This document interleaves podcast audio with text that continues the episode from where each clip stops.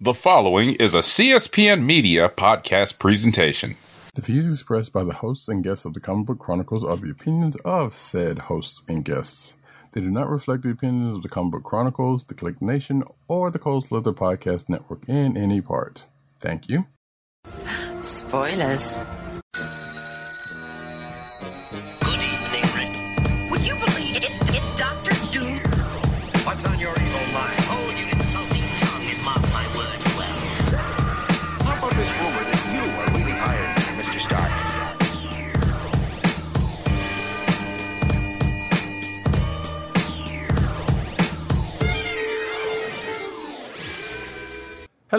And welcome to another exciting episode of the Comic Book Chronicles. I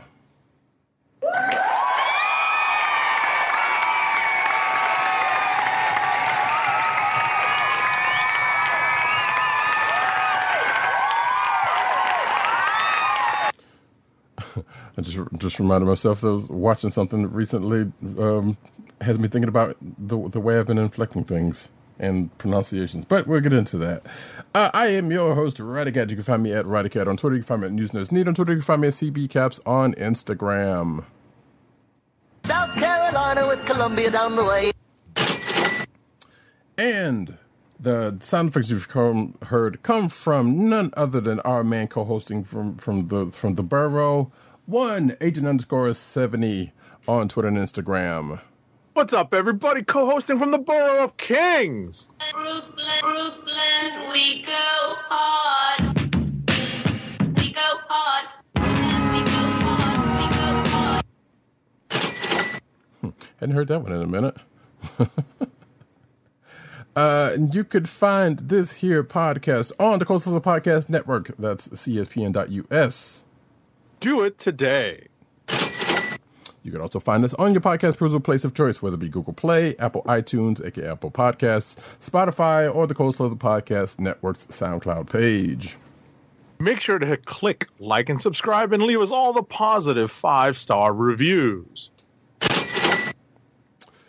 And uh, you could also find us recording every Thursday night, uh, mostly anyway, uh, 9.30ish p.m. Eastern Time uh, on the YouTube channel of The Kliq Nation. That's youtube.com slash The Kliq Nation and twitch.tv slash Comic Book Chronicles. Make sure to click like, subscribe, and hit the notification button so that you know when we are on live. Yeah. And folks, we are gonna just hit the ground running this week again, even though we don't have half as new half as much news as we did last week, with um spoiler free, spoiler light recaps of um Star Star Wars The Mandalorian and Star Trek Picard uh season three uh finales. Yeah, the respective season three finales. Incredible, isn't it, folks, Yeah. that we've gotten to this point? Yeah, yeah, yeah. And safer to say that both of them delivered in interesting ways.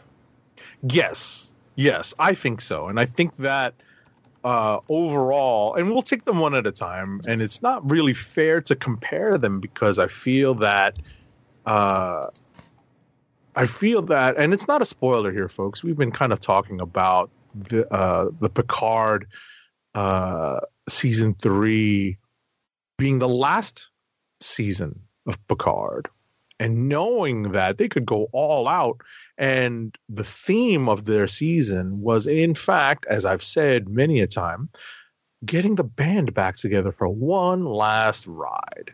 Unlike the Fast Crew, this last ride actually ends this season. So, uh, that I think was the impetus for a pretty strong overall season. You know, obviously there are nits to pick and ups and downs to to endure during the season, but I feel that the third season of Picard overall was the strongest of all three seasons. Stronger than I think the first two combined, in my in my opinion. I agree with So- that. Well, since we're already on that line, we'll go ahead. We'll we'll do that one. We'll we'll Right. start. No, I mean, well, I mean, I'll, we'll circle back to, to Mandalorian just Yeah. because I wanted to take them as as whole packages, as whole viewing them as whole seasons.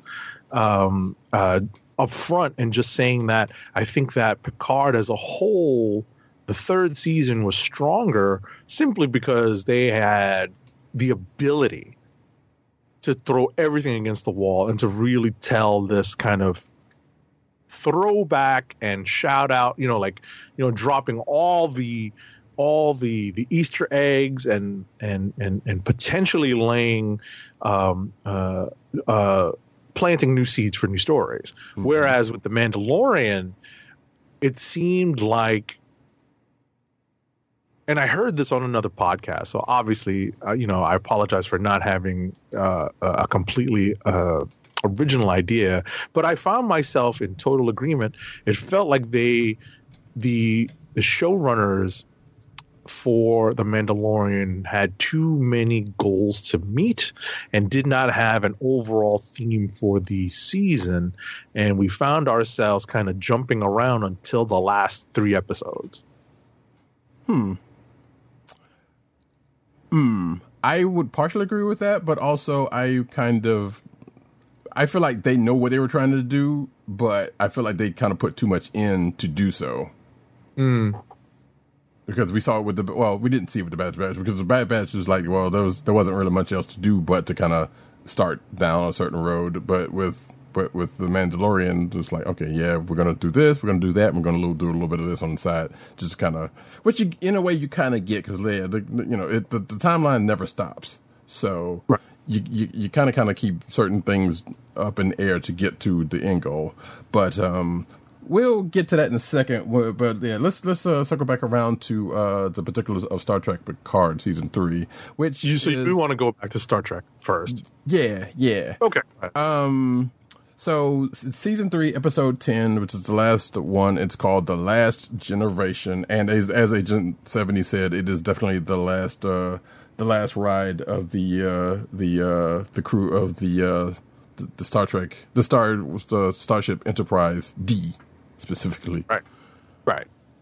So I, I definitely say I put out some halfway joking but halfway serious theory on uh, on Twitter a couple of days ago prior to to the show, and some of it actually kind of came true, but it, also a couple of them were like things that other people were were kind of intimating also. So it's, it's not fully original, but I just kind of put a little spin on it. Like I said, something. Uh, what happened at the end? Pretty much, I was like, yeah, okay, that makes sense. And of course, they were going to do that.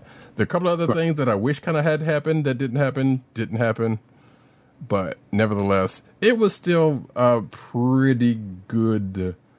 I was actually kind of shocked with the way they ended it before the last part of it. And again, the, the show just came out today, so we won't want to spoil too much of it um, at all. But I feel like it was a pretty good send off for for that crew. Yes, agreed.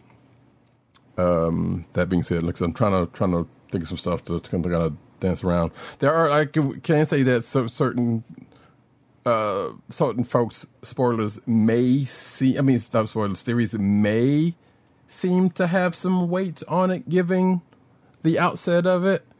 Um, there was actually a surprise at the end that I was like, that was kind of asked at the end of the uh, the the uh, at the end of the show also because I had the same question as the as this one ca- character asked. So I was like, yeah, wait, hold on, but also like I said, there's still like a a, a tie a, a loose end or two from like last season, maybe even first season that was like, okay, so are they going to do anything with that that they did not do here? But I guess given what we know now, could, as Agent Seventy said, be um, you know, be part of those new stories that they end up um, uh, coming across, you know, Right. at a later date. So, what you got to say?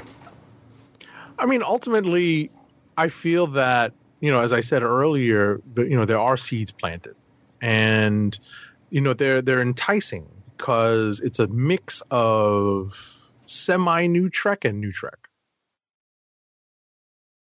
And when I say semi new Trek, it's a, a one character that comes back from semi old Trek, right? and a mix of other characters that came with New Trek. So that is an interesting mix.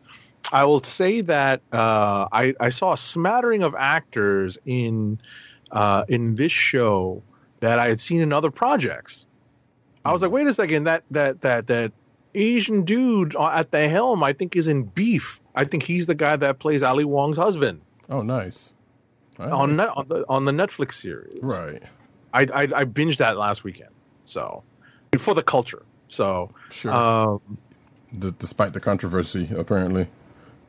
Or which you might not have controversy? heard There's controversy around a lot of things. Oh, that's true. About the, I think the showrunner or the dude that's behind it got his. Yeah, I don't know. We'll talk later. Don't worry about it. Um, like you said, So, like there's I, always there's something. controversy about a lot of things. Yeah, you know? There's. Well, I, You know, yeah. there, there anyway, are like I said, we'll talk later. left and right. Uh, Exactly. yeah, so people people out there know what's, what's going on. So ultimately, I'll say that um, the, the the the the story t- turned out okay. yeah, right? I like the homages to certain things. Um, I like that. Uh, it was, I guess that's a spoiler. Let's just say people come out scarred, but only to a very light degree. yeah. I mean, if you if you have seen the episodes up until now, you ca- and you have seen enough Star Trek, you kind of get the gist of what's what potentially could happen to certain characters. Right. So it's not that big of a spoiler, but yeah, it is an actual spoiler to to what to to I guess to a, a certain degree. But yeah, um, I like I said, I'm curious to see if there's going to be any uh, announcements coming up to any further uh, projects outside of the ones that we've already heard about, at least, or at least the one that we've already heard about uh, that is coming uh, down the pipe. But um, yeah, like I said, enjoy the story and the whole, you know, tapping into old Trek, old Trek, and kind of blending from stories from different parts of that same universe, and or and even circling back to one that was kind of, you know, in TNG proper uh, for a good bit, including the movies, kind of revisiting that stuff. Uh, you know, not a big surprise because they've been doing it all, you know, all three seasons, much less just this one. But they did it in a pretty effective way that wasn't too groan inducing. That wasn't actually groan inducing personally, but then again, you know, the people's affection for Star Trek TNG can can um can let go of a lot of things. Right, right. And it's that era of Trek, right? When I say that era, we're talking about TNG, DS9, and even into Voyager, because that is the Trek for a certain generation. yeah, that's true. The next generation, some would say. Oh, no. Why? Ooh, I'm dying! Come on. it was too easy. You just had to. floop. I know. I Just know. I pick it up put it up on it a in. T. I put it up on a T for Uh, Rodcat. you So. know. you, you, so blo- you- you ultimately, right? Ultimately, uh, you know, it was a it was a pretty satisfactory ending for Picard. Hmm. Now, however, we have to deal with Mando and the kind of strange things that happen there. Indeed, and strange is it not in you know things that happened in the actual story was actually fairly straightforward and fairly breezy. It Right. what the pace of it wasn't the problem is was the okay this is where we are now part of the situation. Right, right, right. And I'll tell you, you know, there there are a couple of developments in the episode that were, you know what, These are things that make you say, right? I'll tell you the, but, but first, let me start with the things that uh, were, uh, you know, pretty pretty fun to see. You know, like mid-air Mandalorian style combat, air to air combat. That, that was, was pretty great. cool. Yeah, You know, it's stuff that we'd seen in Rebels and uh, and a little bit of Clone Wars, like that kind of air to air Mandalorian style combat. But it was really nice to see that in live action. right. So I re- I was really I, I dug that. Um, Mhm. The uh, the part that I, I, I didn't necessarily dig was um, the destruction of a particular artifact. Yeah, the prices that's going to. I thought about it after I saw that. I was like, well, prices this is going up real quick. Right, because when I saw that, I was like, Emotional damage. Yeah, yeah, yeah. I was I like, kinda- what? I kind of felt a kind of way too. I was like, oh, oh, oh, come on, how I was gonna do wait a that? second, Filoni Favreau. What the hell's going on out here? I got all the reaction. Like I've got my reaction sound effect page in front of me right now because I had, I had so many feelings about this episode because, you know, it was I, I definitely sat up and clapped during one scene Hmm. towards the end. Right, I sat up and clapped. I kind of laughed when I saw Bo Katan try to do a cap with a tiny little laser shield. I was like, no, no, that's not going to work, Bo Katan. Yeah, but if- yeah, exactly. I was like, okay, that's that's that's that's that's cute, but um, That's not a shield. This is a shield. That's the you know that's the that that's the that that's the uh the the meme right there, right? right, You know, like literally, uh, you know, the meme writes itself. right. But- But, at the same time, it was like, okay, what she was doing with it, I was like, all right, and, and, and Right. The sentiment is correct. The thought is there. The thought really does count in a lot of instances. But guess Right. what? I don't think there was enough thought into that one. So Yeah, I, I, I yeah, I agree. Because I was like, yeah, if if what happened didn't happen, that could have gone all kind of ways of bad. But exactly, exactly, exactly. but so maybe you could take it But as yeah, like, I'll- okay, they thought they they knew what was going to happen was or something was going to happen in that case, so therefore we had to do this. I don't know. That's kind of stretching it a little bit, a lot. Right. Right. So I guess what I guess what we can do is just talk about you know like how, our feelings about the season uh, three of the Mandalorian as a whole, or where we think we're going from here, without spoiling too much, because you know ultimately we have some of the news that came out of Celebration, right? We don't know exactly what season four of Mando is going to do, or if we're going to go straight into what the plans uh, uh, are that were revealed in Celebration. It seems as though that latter is probably going to be the case. So before we get to it, uh, I would just say that uh, this is episode eight of The Mandalorian season three, chapter twenty-four, which is named "The Return." And I, part of me was thinking there was actually going to be the return of a character for some reason, but I couldn't I couldn't understand why that uh, this this character would would come back, or maybe uh, they would go further into um, indeed kind of uh, you know leveraging the uh, the news from celebration and starting that ball rolling, which they did, didn't seem to do either. So it was pretty much a hey, here we go, we're we're get we're we're there now we're here coming into the outs of it and this is a kind of a shorter-ish episode well it's it's it's not because the people are saying because there's actually people are like yeah this the ending is, is kind of on the short side which it is for the ending of a show because the um, star trek Picard was like an hour and uh like an hour and Yep. two minutes or something Yep, yep, and, yep, yep. and this is pretty much a standard size episode of the the Mandalorian, uh, Mandalorian give or take. Because actually, there is one from what I'm seeing is a, a a shorter show, but that that was from this. But nevertheless, um, yeah, like I said, it was weird to kind of get to the end, and it's like, okay, this is that's this is what we got. Uh, but the season as a whole, I guess everything, most of the stuff you said like previously, kind of does fit because like yeah, they got and what we've both been saying was like yeah, they kind of fit a whole bunch in here to kind of take care of some stuff to to I guess not being able to have another project to do it in before whatever uh, some of the stuff from no celebration you know ends up bearing out Right. so um but yeah it was just it was I, I- as much as i hate to say it, it this was kind of a cut and dry episode it was not saying it wasn't good and the season as, as in the whole as a whole wasn't good but um i don't know i guess we've gotten sports to the point to where it's like okay where we used to whether we are getting anything else out of this such as another season or not we used we're kind of used to the fact that it was like all right there's going to be at least a seed or two that could be picked up on, and there still kind of is, but for the most part, it's like, well, as far as this story is concerned, here we are until they pick up something new, which seems mm-hmm. to be a, potentially a thing.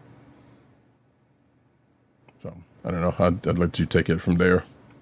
No, I mean, at the end of the day, the the the bulk of this story is setting up the next steps for the Mandalorian people, right? And again, filling in some of the gaps between Return of the Jedi and the sequel trilogy.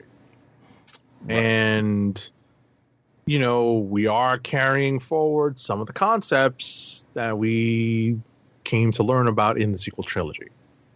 Some, Mhm. not a lot, just a few. Right.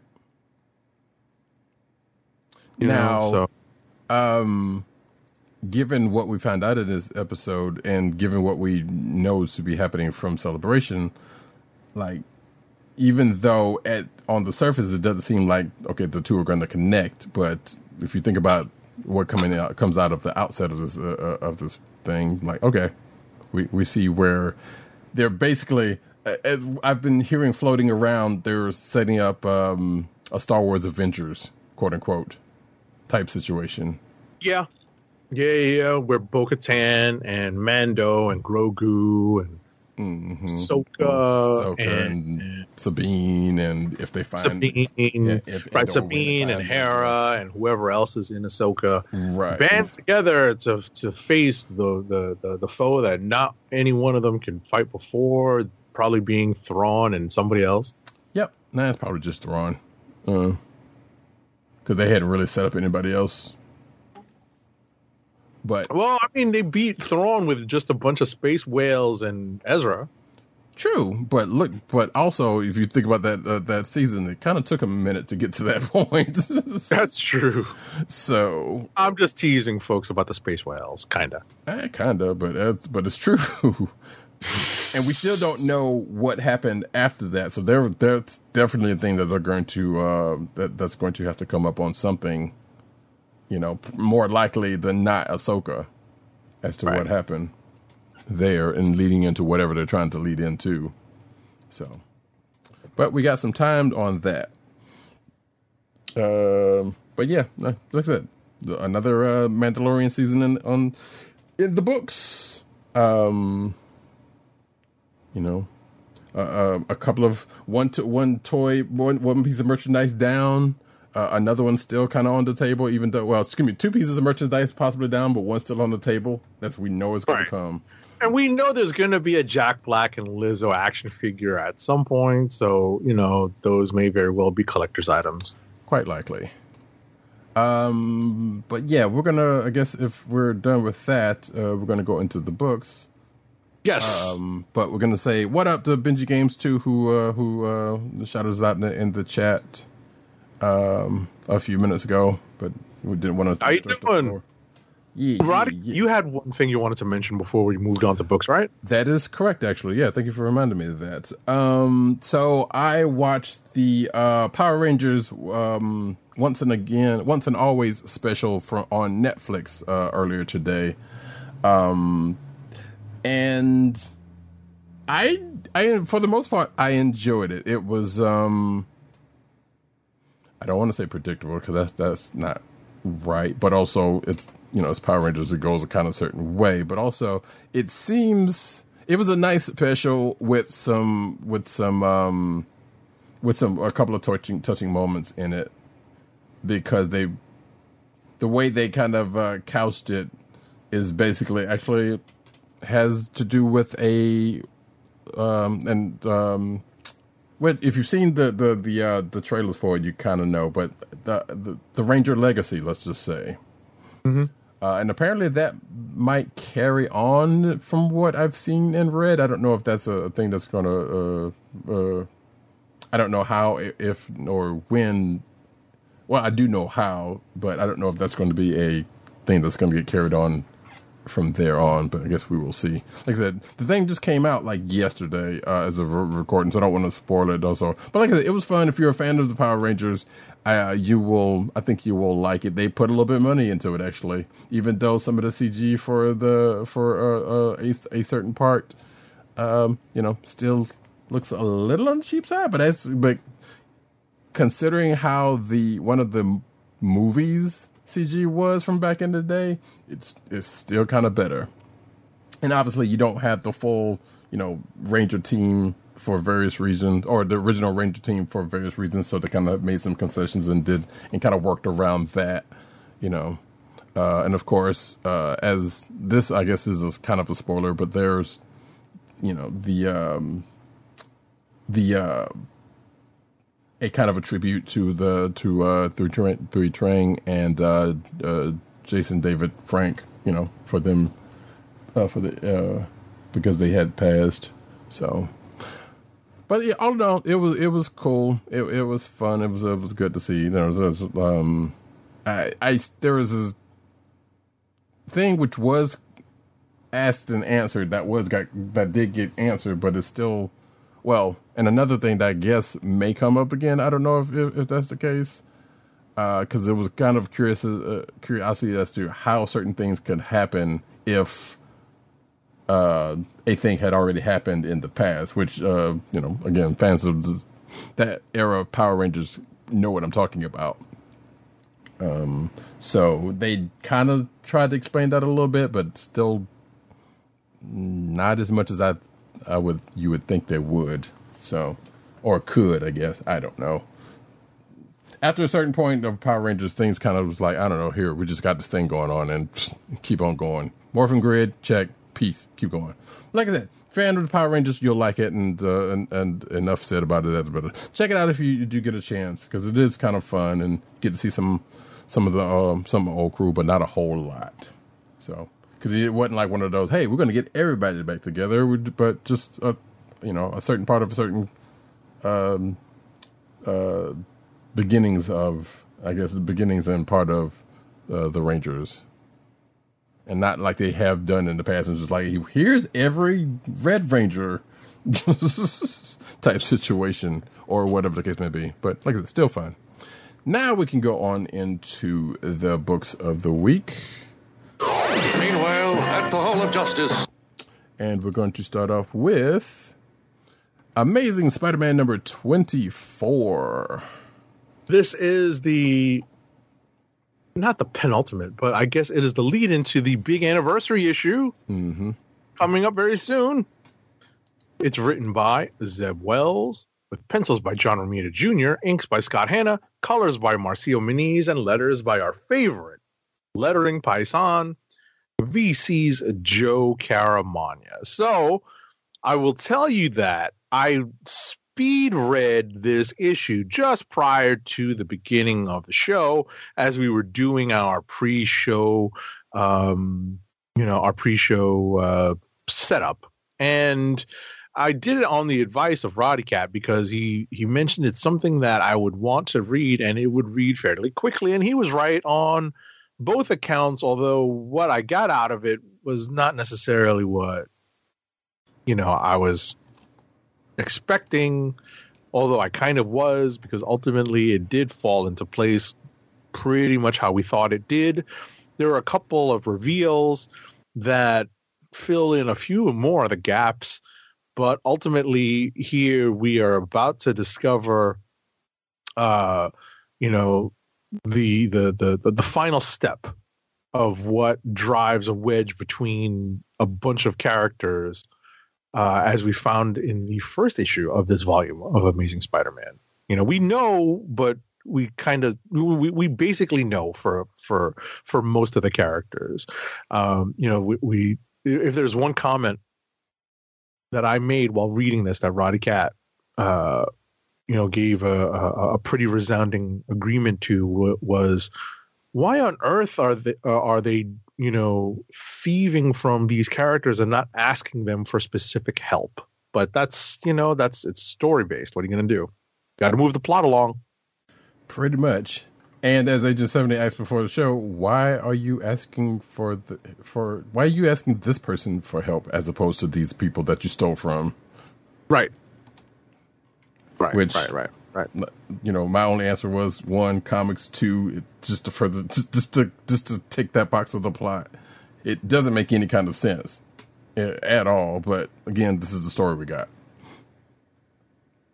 So, um, also there is some news that we're going to get to that seems a little um hyper. Maybe maybe it's going to bear out because I feel like uh Agent 70 and I were pretty much already or halfway there to what this uh, to what this article is intimating. And that's all I will say about that until we get to it. Uh, and with that, um, we're going to go into rapid fire. All right, we're going to go into rapid fire. I will play the rapid fire sound effect, of course. Of course, I will, of course. But there is a sound effect that I am searching for right now that I want to play because a particular game just went final. And I'm looking for my reaction. And I'm not, oh, here we go. Here it is. So, you know, it is uh, game two of the first round of the NHL playoffs. The New Jer- the New York Rangers just beat the New Jersey Devils for a, second time in a row with the same score, five to one.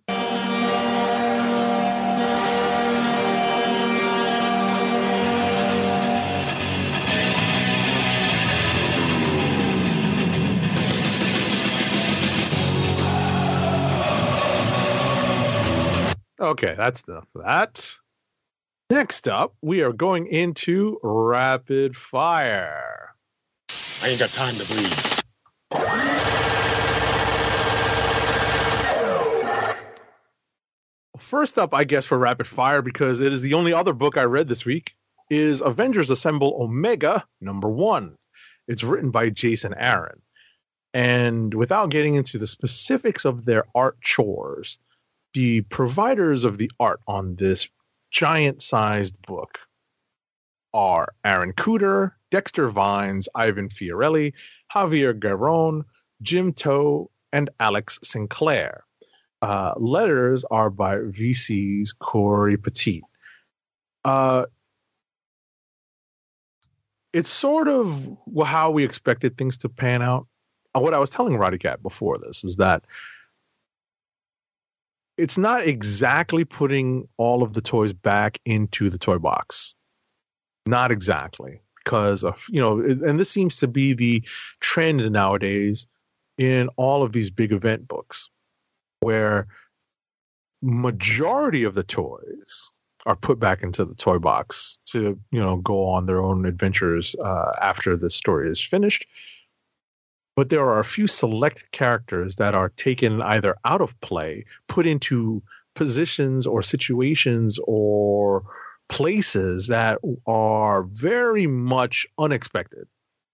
And whether or not something comes of these characters very soon or far down the road is left to be seen.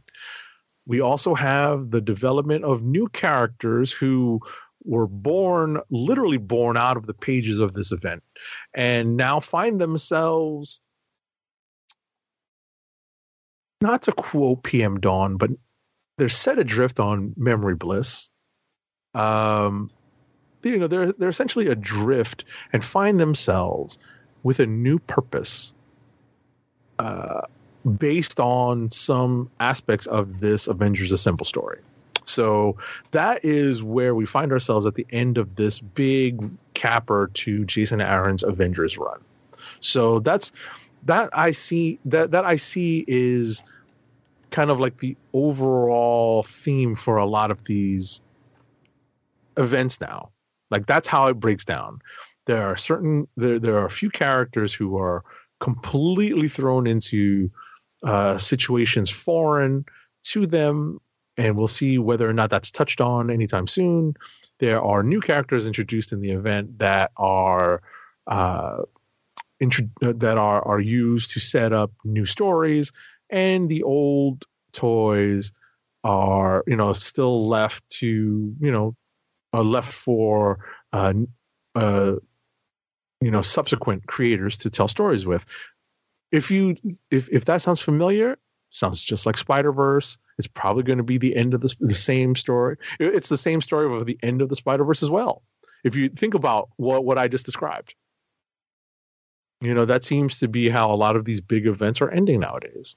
So I will leave it at that, and that's it for my uh, rapid fire, and a little bit of commentary on event books. Yeah, yeah, that's no, pretty spot on actually. Um, well, for myself, we're going to get into some DC actually with Static Shadows of Dakota number three of six, six, six, six. Um, do, do,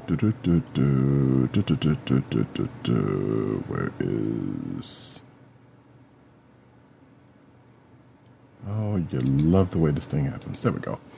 Um, so written by uh, Nikolas Draper-Ivey and uh, Vita Ayala, art by Nikolas Draper-Ivey with additional colors by Will Quintana, and letters by And World Design. So um, we get a visit from the the Blood Syndicate, uh, who I, I questioned. I was like, "Wait, is this the the the did, did they do the wrong book and uh, whatever? But which you know, this is all in the Dakota verse, so of course there's always some crossover. But uh, the part they play into it kind of serves as a, Q and A for who may or may not be the big bad of this arc. Um, but also, I guess serving into intentions of someone else who may or may not be helping uh, said person, or maybe doing a similar thing, and what's going on to with uh, within here. So, uh, as I've said before with this book, there are bang babies that are getting um, uh, kidnapped and experimented on, and Virgil's trying to. Uh, after one recent happening, uh, Virgil's kind of hot to get out there and try to find out who it was. Um, and his family is like, okay, sure, but you know, you need to do this. And I know you know you know you want to get out there and do this, but you need you should you know kind of calm down and do some other things first. Uh, while there's other stuff with the uh, the blood syndicate that they don't know, none of them know about that happens. Um, and it's going to looks like it's going to get a little closer to home uh, because there's a particular character that's kind of skulking around a, a friend of Virgil's uh, for a reason uh, that uh, I, you can kind of guess as to what's going to happen. But yeah, uh, we're in the middle mark, so uh, and this this book still continues to be pretty decent, so I'm uh, enjoying it. Uh, next book for myself is, excuse me, um, Black Adam number ten of twelve, being script by Christopher Priest, uh, pencils by Jose Luis and Montos, inks by Jonas Trindade and Montos, colors by Matt Herms, and letters by Willie Schubert.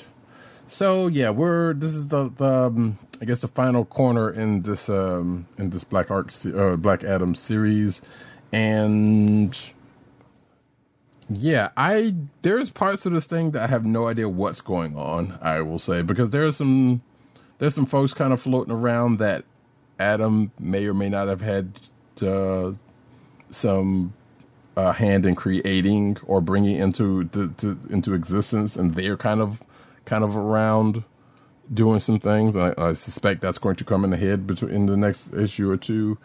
Uh, and then there's of course some political things uh, going on with uh, Adam and Kahndaq.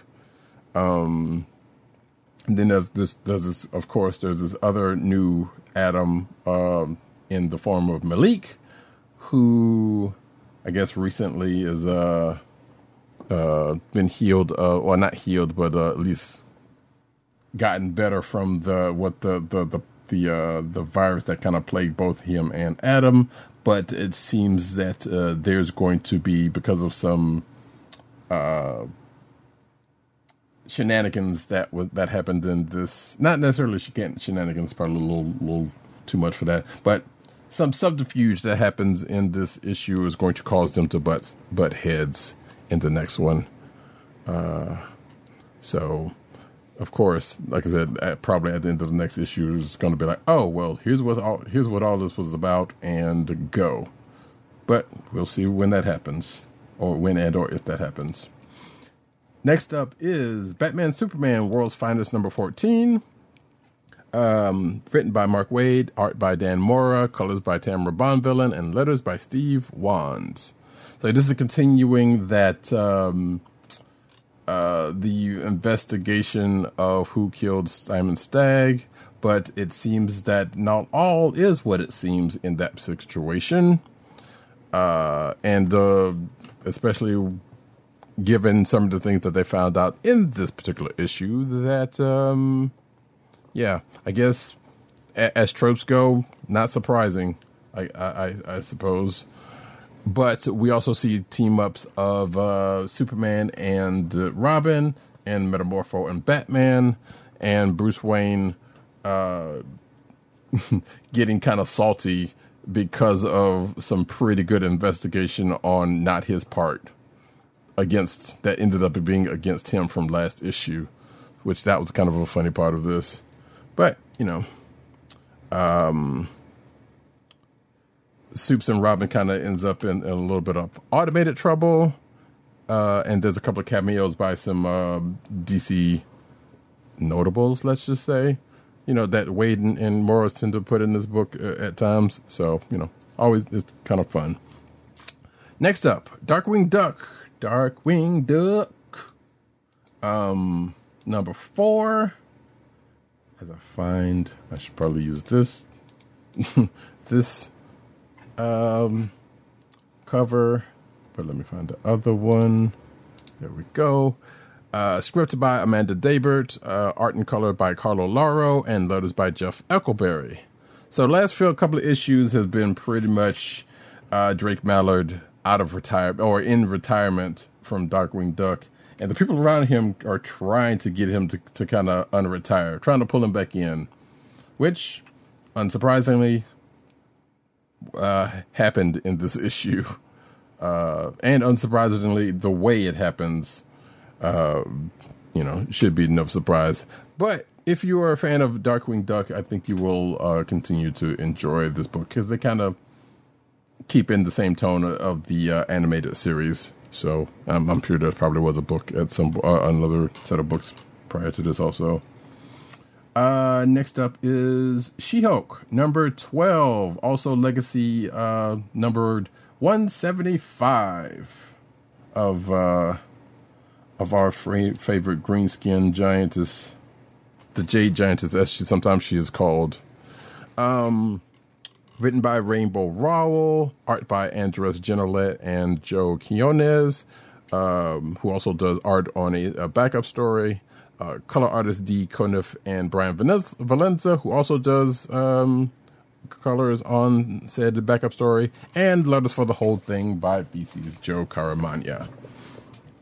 Uh, as I was telling Agent 70 before the show, part of the, the main story kind of goes back to the end of um, the end of the last issue, in which uh, Jen kind of got vexed by a dude um stealing a thing. And there is a revisitation of that uh, near the end of the main story. But there's also Jen pretty much had one heck of a day in her legal uh, legal life or one long day, I says, in her legal life. And there's also a, a part in this where she's talking to Jack about a thing.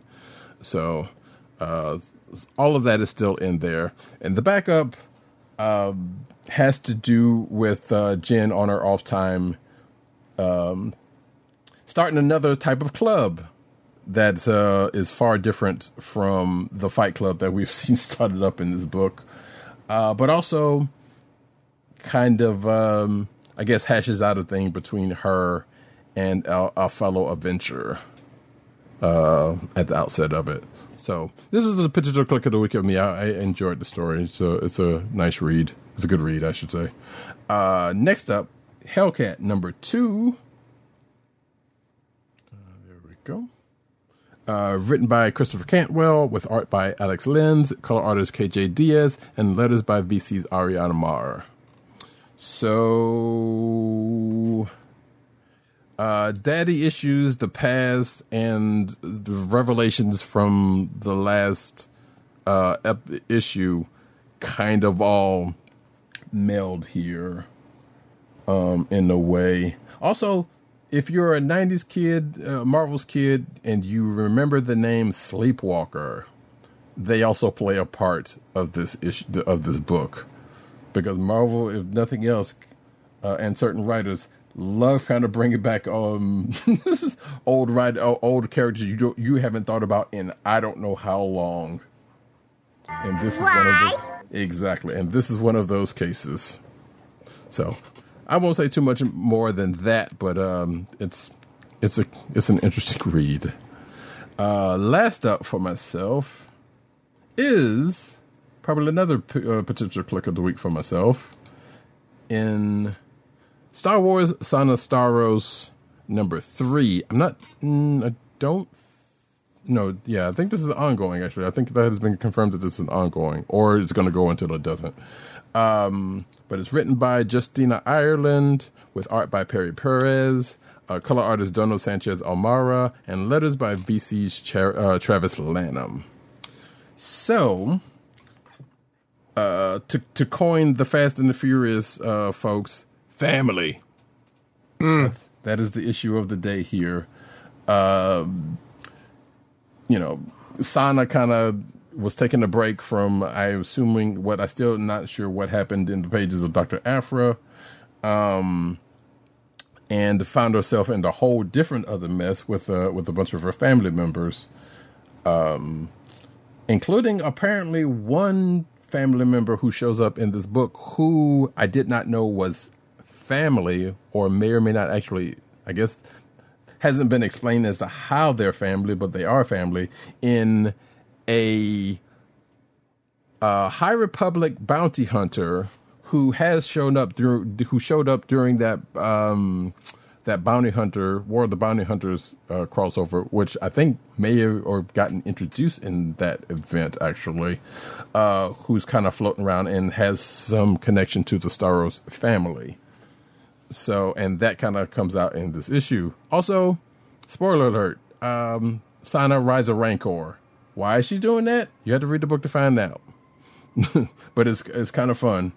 Um, and and this book has been pretty fun uh, read uh, uh, for the last few issues, and I don't expect that to, to change anytime soon. So yeah, if you and if you like Sana Starros, uh, I think you should check this book out. And that's it for me. Kliqs of the week. Kliqs of the week. And we get did get one from actually I forgot to um one of our our, our co-hosts got uh, got ahead of us got ahead of us in their click because apparently it was that strong. Um as I it's probably not even on. It's probably probably went to bed. But uh Dirt says that DC Silent Tales number one, which is a one shot, uh, is his Kliq of the week. He didn't say why. Now, if it was, I had asked him, like, was this uh, a new ongoing? But I, that was before I saw the one shot tag.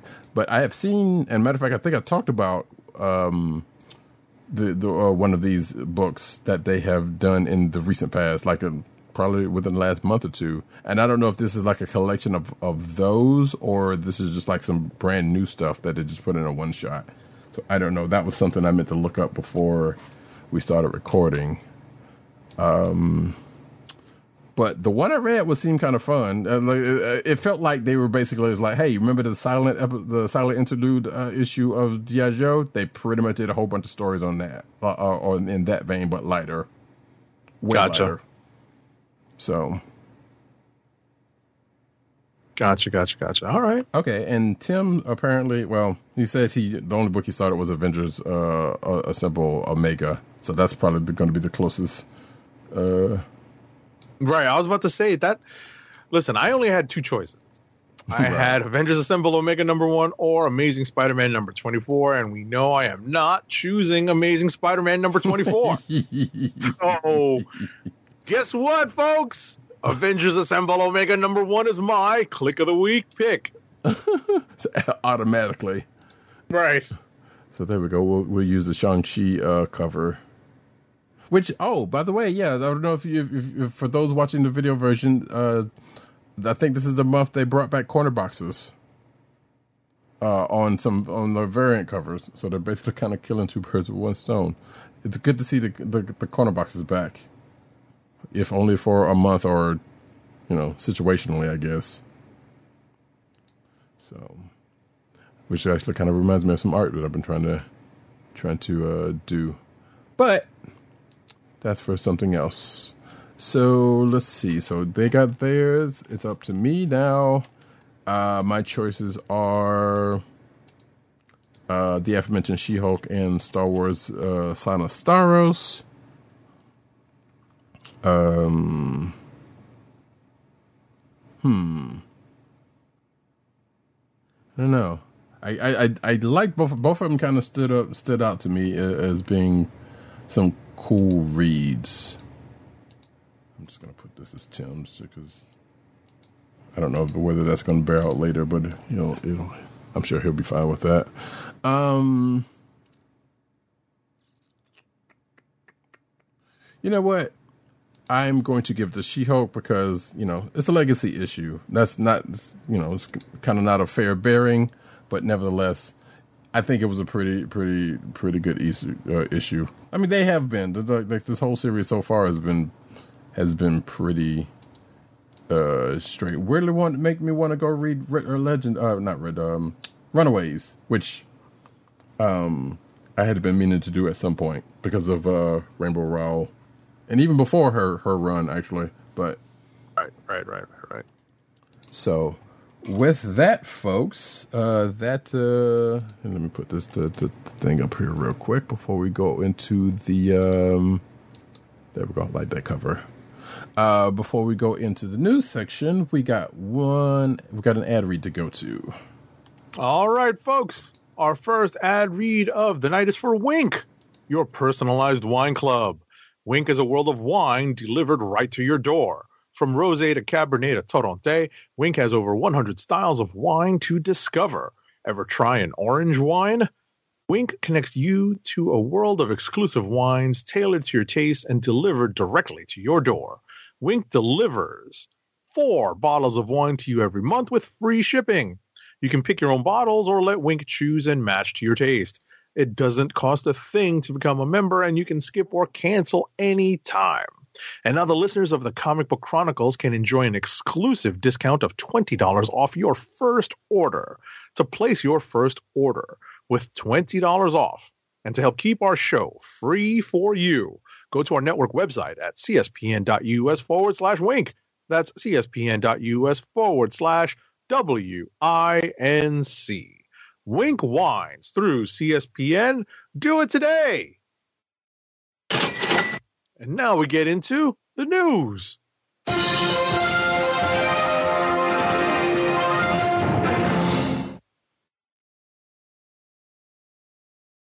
Oh, Roddykat is muted. Sorry. Before we get into the news, I want to ask Agent 70 a quick question. Shoot.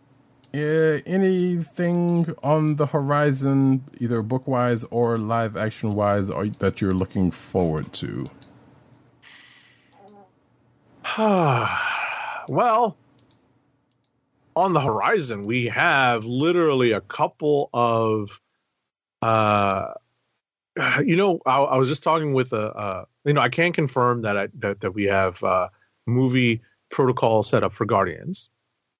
We're probably going to have movie protocol set up for Fast X too. Quite likely.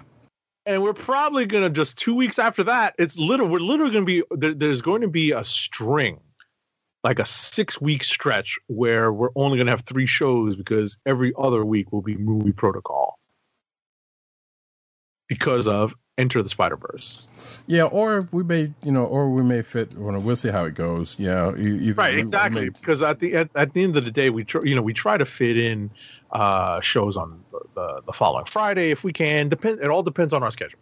So we will see, but we definitely will be going into movie protocol for basically every for every two week period for like six weeks.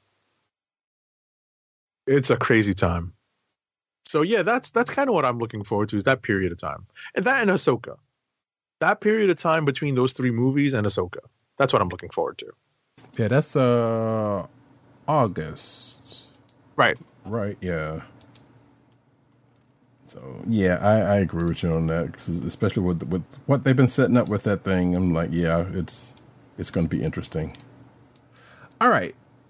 Um, slight subterfuge aside, now we can get onto the news because I forgot to um, I forgot to do a thing with the news, so therefore I had to kind of get Agent Seventy to stretch. without them knowing that. Stalling. We're stalling for time. You Yeah, know yeah. what we do when we're doing that. Oh no, good now, with the exception of why this webcam thing came up. There we go. All right, all right. Cinematic news, folks. Starting off with, actually, yeah, just kind of, I can kind of blow through this because it's, I kind of said my piece about the the Star uh, Power Rangers thing. So at this point, the Once and Always special is out on Netflix. You can go check it out yourself. And the article, which was from like last week, um, pretty much goes into the um, it's basically a clip of what they were trying to what I mentioned they were trying to ex- explain with how powers are still working. And like I said, they did kind of go away to do such a thing, and I think some of that may have been lifted from the comic books, uh, the more recent comic books, but I'm not I can't remember because I need to go back and actually finish reading that stuff. But I do remember some some similar thing happening. Nevertheless, there is that, and the the clip is there. But you can again, like I said, the whole thing is out, so you can just go ahead and watch the whole special if you're so inclined. Next up, All right, the Dungeons and Dragons TV show. There's going to be a TV show. Now has a showrunner. Variety reports that Drew Crevello will be the showrunner of the upcoming Dungeons and Dragons television show, which is being developed for Paramount Plus. Crevello is best known as the co-creator of Apple's We Crashed limited series, what? And has previously been a producer for movies like Deadpool and X-Men First Class. Okay. This marks his first time as the solo showrunner for a series and will also be and he will also be an executive producer. Okay. So part of this is not giving me too much hope. Um, because it says here that the pilot script for the show was written by Red Notice director Rawson Marshall Thurber. If you've watched that Red, if you've watched Red Notice, uh, the book with The Rock, uh, uh, Gal Gadot, and um, um, Deadpool, I forget, can't remember his name at this point, but Ryan Reynolds. Thank you. You, you know what I'm talking about. Right. Um, the, but uh, yeah, that doesn't give me that much hope for it. But we'll see. It could be, you know, could be better than what, what I'm what I'm thinking. Anywho's, uh, let's see. Uh, this news we alluded to earlier in the, uh, from the Star Trek realm, Star Trek Section 31 original movie event starring Oscar winner Michelle Yeoh has been announced. That is the article, as you, if you're watching the video version, saying that, uh, which she is. So there's nothing wrong. There's nothing out of it. But yeah, so the Section 31 movie that has been announced started out as a show starring Michelle Yeoh, with her uh, returning her to uh, her Mirror Universe character, Emperor Philippa uh, Georgiou, um, and apparently who's been in uh, uh, Star Trek Dis- Discovery uh, more than the part of it that I saw. But um, you know, there there is that. Actually, wait, no, we already talked about that. Uh, think. But yeah, so yeah, this is um it says here that uh Michelle Yeoh says I'm beyond thrilled to return to the Star Trek family and to the role I've loved so long. So it is no secret that this is kind of a, a character that she's wanted to go come back to at, at, at some point. Uh, but as uh William Bruce West said, it was like, yeah, she wasn't coming back for for nothing less for for for nothing less than a than a movie or something, but giving her recent Oscar win. Which I mean, who's to say she she might have come back for a show, uh, you know? So this is she likes to work. but yeah, so it is now a movie uh, event, as it says here, and I'm not entirely sure. We don't have a direct date as to when this is going to happen. Um, but we know it's going to happen. And so, oh, it says here production is beginning later this year, so we don't have any firm date on when it's going to be released. Next up. All righty. so uh, in last week's episode of Moon Girl and Devil Dinosaur, spoiler alert, a character from the main MCU made a surprise appearance. Maria Hill, spoiler, spoiler, spoiler, showed up in the episode. And guess who voiced her? Cobie Smulders. So that's pretty cool because she returned to reprise her role. Yep. Yeah, I hadn't finished watching uh, those those ones because, like I said last week, they did put some more of those episodes out there. So there's just like 16 out there for anybody who wants to check them out. But also, like I said, they kind of lean to the uh, the more tween side. So your mileage may vary as to whether you will get into it or not. But it, Right. but the ones I um, watched were fun. So, um, next up is though Stan Lee documentary that is coming to Disney Plus this summer. Now we've talked about this before as being a thing that was announced, but now we have something closer to a date. Um, it says, it, I guess it's just called Stan Lee uh, and it will yes it says here that it is going to uh, be on disney plus june the 16th so um, and it says here that the documentary chronicles lee's fascinating life and his times with marvel including uh, as co-creator as every other character under the sun for that franchise and whatnot. And there's a poster here for the documentary and of course the aforementioned date. So um, definitely we will be talking about that uh, along with everything else when that uh, when that releases. Next up, Alrighty, so uh, during an interview for Citadel on Prime Video, comicbook.com's Chris Killian had at le- had to at least ask Eternal star Richard Madden for his thoughts on the future of uh, Eternals and maybe the fate of Icarus, the character that he played. And uh, you know, Madden said spoiler alert for Eternals, but uh, it's kind of hard to come back from what happened to Icarus in that movie, isn't it? And they laughed. So ultimately, uh, you know, it sounds like um, this character may not come back, but we'll see. Yeah, may or may not. This is Marvel after all. Things can happen, but I, I think this article also says like, yeah, he's supposed to be like Superman, and Superman's solar powered, so could go the other way, you know. Right. Um, but Jon Favreau shares how Jack Black and Lizzo ended up in The Mandalorian. Um, They're famous.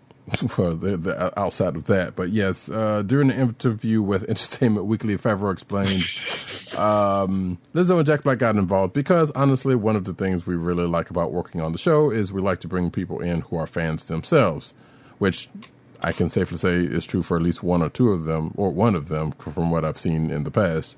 Uh, Lizzo and Jack Black were both very active on social media. Uh, then it goes into uh, how uh, how they met and um, whatnot. So, but you can read the if you're watching the video version, you can read the quote right there in front of you. So we don't necessarily have to go into it. But yeah, I- I- as Agent Seventy said, it, it feels like it just falls out to the, just that. But you know, people who self-proclaim who are proclaimed to be fans of a thing have have and have not you know gotten into the project they are fans of but more often than not they do next up Dave Filoni says you do not have to watch the Clone Wars to understand Ahsoka, the series. But guess what? You really should watch it. And I agree. Yeah. You should watch it anyway. totally it's a great series so yeah yeah it's like so obviously and uh, it, I put this in here even though I was like, well, who one? Who is he talking to? Because if anybody who's going to be watching the show, has pretty much soaked up everything Clone Wars and Rebels and, and anything else in the the Filoni verse. But I Yeah, guess pretty much. this is for to the people who are more casual fans, or or just kind of come into it. So.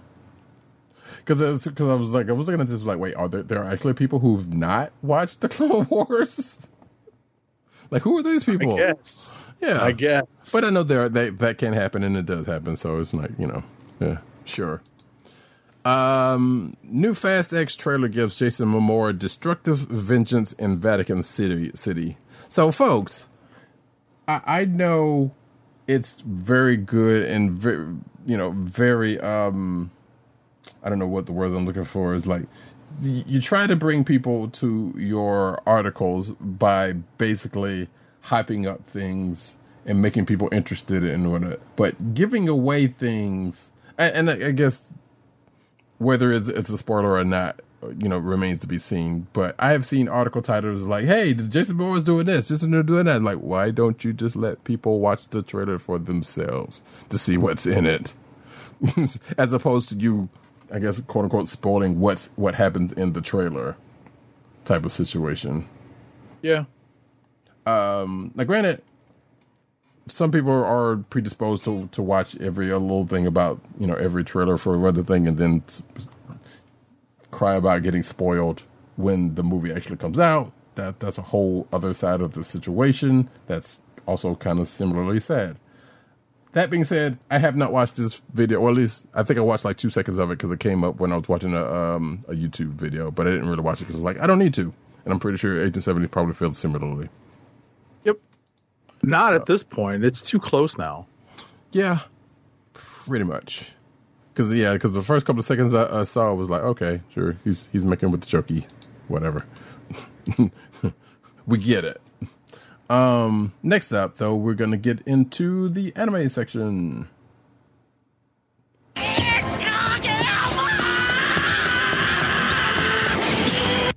Ah, I'm gonna watch Haikyuu again, maybe. Of course, you. Uh, of course I would.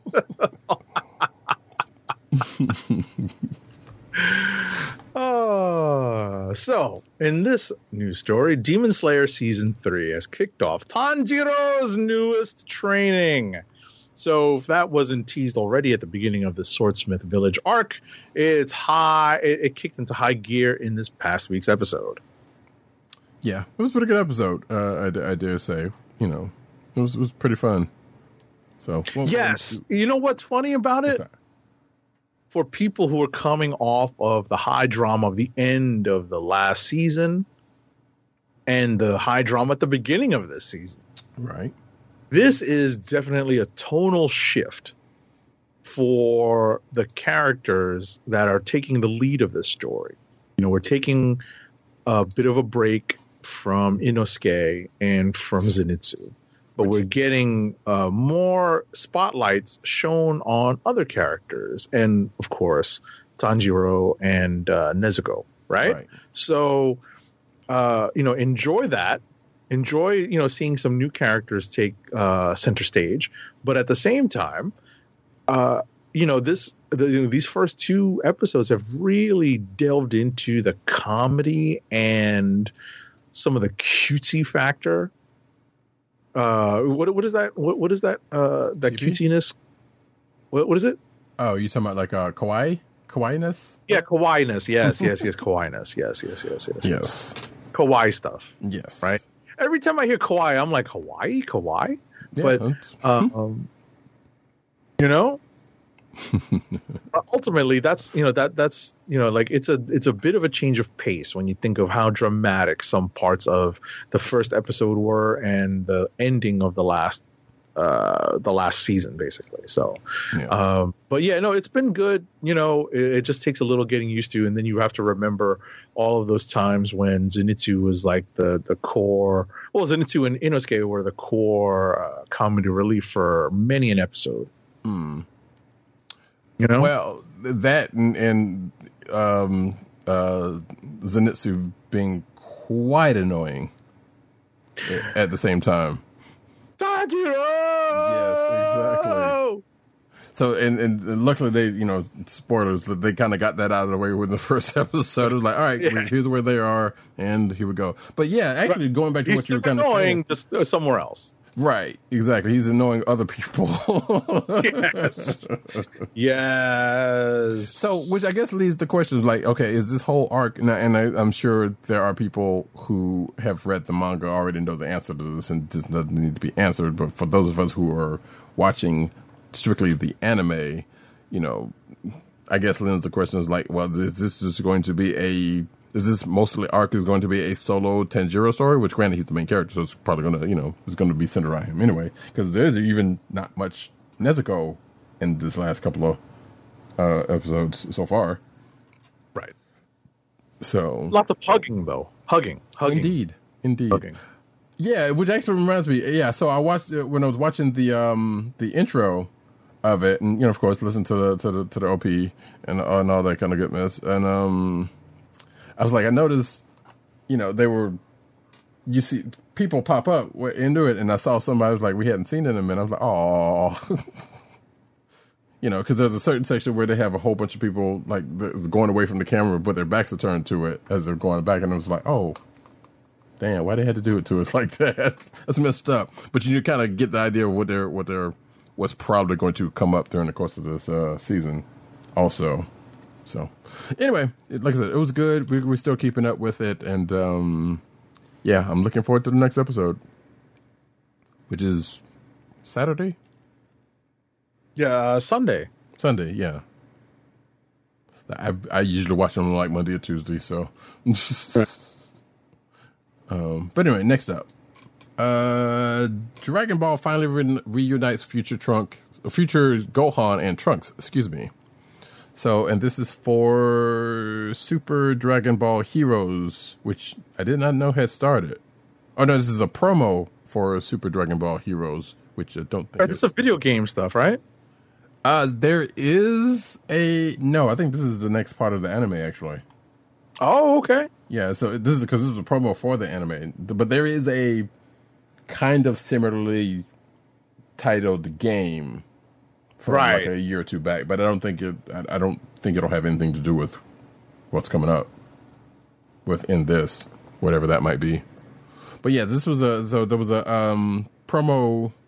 Well, it seems to be a promo of uh, uh of uh, Super Dragon Ball Heroes that was put out on Twitter uh, and it looks to be like like the title says, reunites future future Gohan and Trunks for whatever reason. I did not watch it because I am so far behind on uh, Dragon Ball Super. Wait, so. Dragon Ball Heroes is out now? No, I think this is like I think this is coming. This is an upcoming thing. Super Dragon Ball Heroes anime gave us an amazing and wholesome reunion. Yeah, now so I'm going to look this up. Yeah, so there is a game, but I think that uh, there is a. Oh wait. Oh, that's interesting. Yeah, because did something sneak under our noses, folks?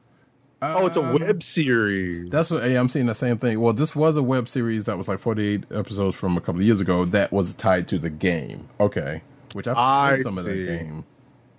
Uh, but I don't, but but again, I wouldn't have known either way. Yeah, as a matter of fact, I have played that game.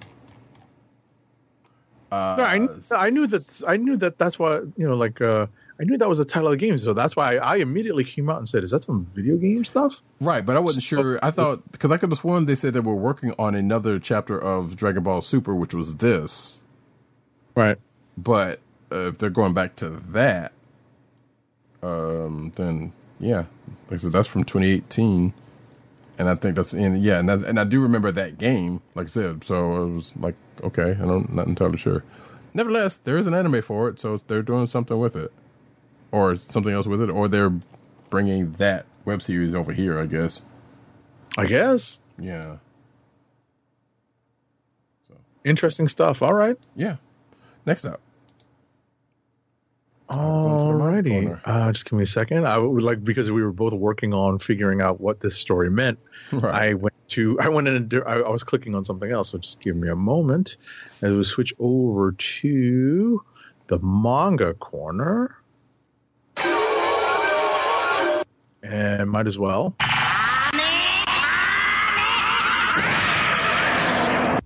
Oh, in unfortunate real world news, Assassination Classroom manga was removed from Florida and Wisconsin school libraries. So Gifford Middle School, Middle School in Eastern Florida removed the Assassination Classroom manga from its library last month after receiving complaints from groups. The Elmbrook uh, School District in southeastern Wisconsin similarly removed the manga from its electronic library last month after a complaint by a parent. The series is facing challenges in other states as well. In the Assassination Classroom manga and its adaptations, a class of middle school students are tasked to assassinate their home teacher, who is really an alien with superpowers, before it destroys Earth at the end of the school year. No surprise for Florida and Wisconsin, same. Yeah, basically. And I, because when I first saw this, I was like, they probably just saw the name of the book and was like, oh no, we don't, I don't care what's in it. We got to get rid of it. Because for the kids, like they don't really, like they really damn care. Now, granted, like I said, I know a little about what's going on in this book slash anime, but you know, it's still ridiculous one way, one way or another. So, uh, so stupid. Anywho, uh, Jujutsu Kaisen cliffhanger sets up Gojo's comeback. So the manga has, uh, it says here that the manga has taken a sharp turn towards the final climax of the Culling Game arc, and the cliffhanger for the newest chapter uh, has begun setting the stage for, well, like I just said. So apparently Gojo's been out of action in the manga for, according to this article, well over a thousand plus days at the time of this writing. Um, and last time fans had gotten to see Gojo doing anything was his fight at the start of the Shibuya incident, if you're keeping up with the manga, which I am not. And I don't believe Agent 70 is either. So, gonna just gonna pop past that because I'm sure that may or may not be something we'll see in the um in the anime at some point. Right. Next up. Jujutsu Kaisen shares what must happen for the culling game to end. So again, more spoilers for the manga. So, uh, you know, this is uh, an intense arc in uh, Gege Akutami's Jujutsu Kaisen manga series. So, you know, I'm not going to get into it because maybe at some point one or both of us might be reading this. I still have not jumped into that very reasonably priced Shonen Jump subscription. Yeah, I've been thinking about that. Uh, Still haven't done it. I just I find myself without time to read our review books. I'm like, when am I going to read manga? right. But then what happens is that there's going to be like a veg out weekend, like last weekend, where I'm like, oh, let me, yeah, I'm looking for something to read, and I have like stacks of prose and nonfiction to read, and you know, I'll pick something like that up or watch some, you know, some other something else on on on uh, Netflix or streaming. So Right. you know so you know it's it's a it's a weird thing to to try to figure out what is worth subscribing to nowadays So the funny part about this, just a little behind the scenes for folks that, uh, that may be newer to the show. Um, we were doing evergreen episodes at the start of the pandemic back in uh, 2020, and I dare say that I, while we were peppering, I, I we were kind of peppering in little bits and pieces of anime stuff, um, you know, here and there for the more way more popular stuff like Dragon Ball or whatever the case may be. But being that you know Agent Seventy at the time had not started on his anime journey, you know, it was just me kind of putting in some stuff that I kind of would. well I had only been right i was about to say i'd only been on attack on titan at that point Right. So I'm saying all that to say that this that we kind of the reason why Anime Corner and Manga Corner kind of exists was because we kind of started doing some of that stuff to kind of um, um fluff up the light news or the the light comic uh, comic book um, uh, part of the show because Right. of what was going on at the time.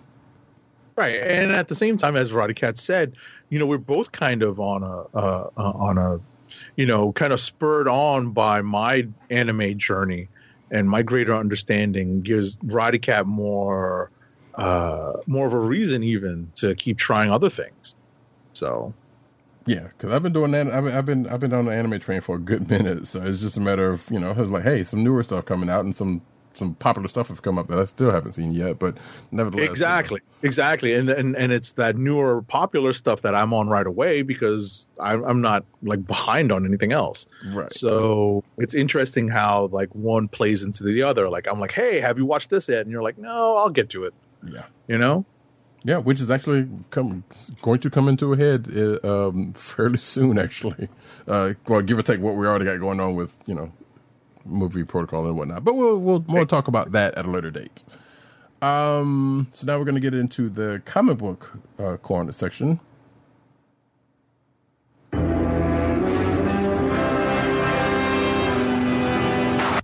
all right, cut it there. So this is maybe something of interest to some folks who um, like art books and uh, like you know helping out charities. So Like me, like me, like me. I saw this story. I'm like, I got to look at this. yes, I, fig- I I was going to ask you because I figured you might have had some of this stuff already. But Well, I just opened up. I literally just opened this article up. So this is a humble bundle hmm from Dynamite Entertainment. So I do have that George Perez storyteller. So you go into the story, and then I'll talk about what I have. So essentially, is, is it is what Agent Seventy said. It's a humble bundle uh, from Diamond uh, Diamond uh, Comics, which uh, are a bunch of art books. I think the one I have on here is the Art of Atari. Actually, I got that in the hardcover.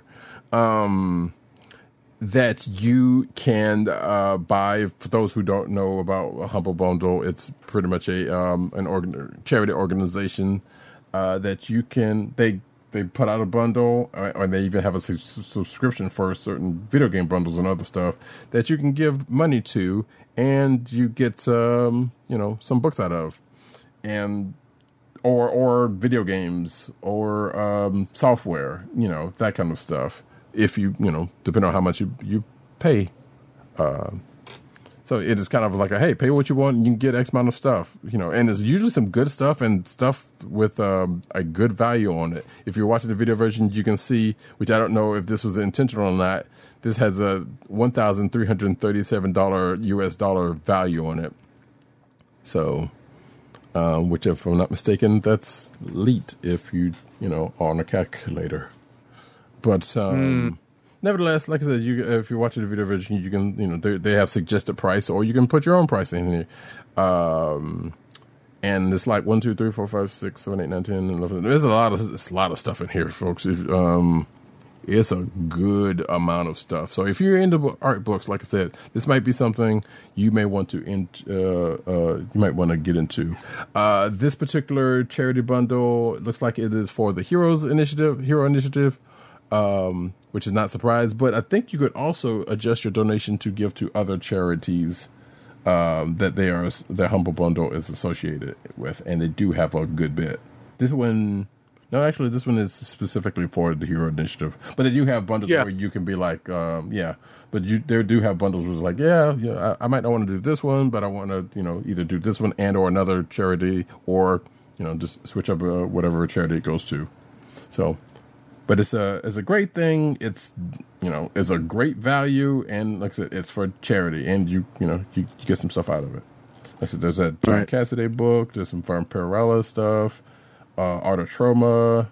The the aforementioned uh, Jose Perez stuff, Howard Chaykin, Tekken, Red Sonja, you know, um, Street Fighter, you know, Dynamite stuff. The the boys, Right. Uh, the Darick Robertson's stuff. So then that Art of Right. I'll Atari books you are pretty that. good. Right. No, I was just going to add that, you know, in terms of what I would really want, Mm-hmm. I already own the Perez book. Right. I I have a hard copy of that. But that Cassaday one looks very nice. The Romita Legacy book looks very nice. So, you know, I mean, those are the, and Street Fighter and the Street Fighter ones. The other stuff is kind of, you know, hit and miss for me. I don't know if I would do the three book bundle and just give like a good, a good donation anyway, Right. just because I wouldn't want to have like all the other stuff, um, Right. kind of, you know, clogging up the, the, the data banks here. But, uh, you know, it's interesting that this is uh, it's, this is an interesting humble bundle to invest in. Which, yeah, as uh, seventy kind of kind of just mentioned, this is for PDFs or EPUBs or CBZs, not for actual hardcover or paperback books. So this is just like digital copies of these books, not not physical. Right, soft copy, not hard copy. Right. Uh, but yeah, so like I said, good stuff. Go check it out if you feel if you feel so inclined.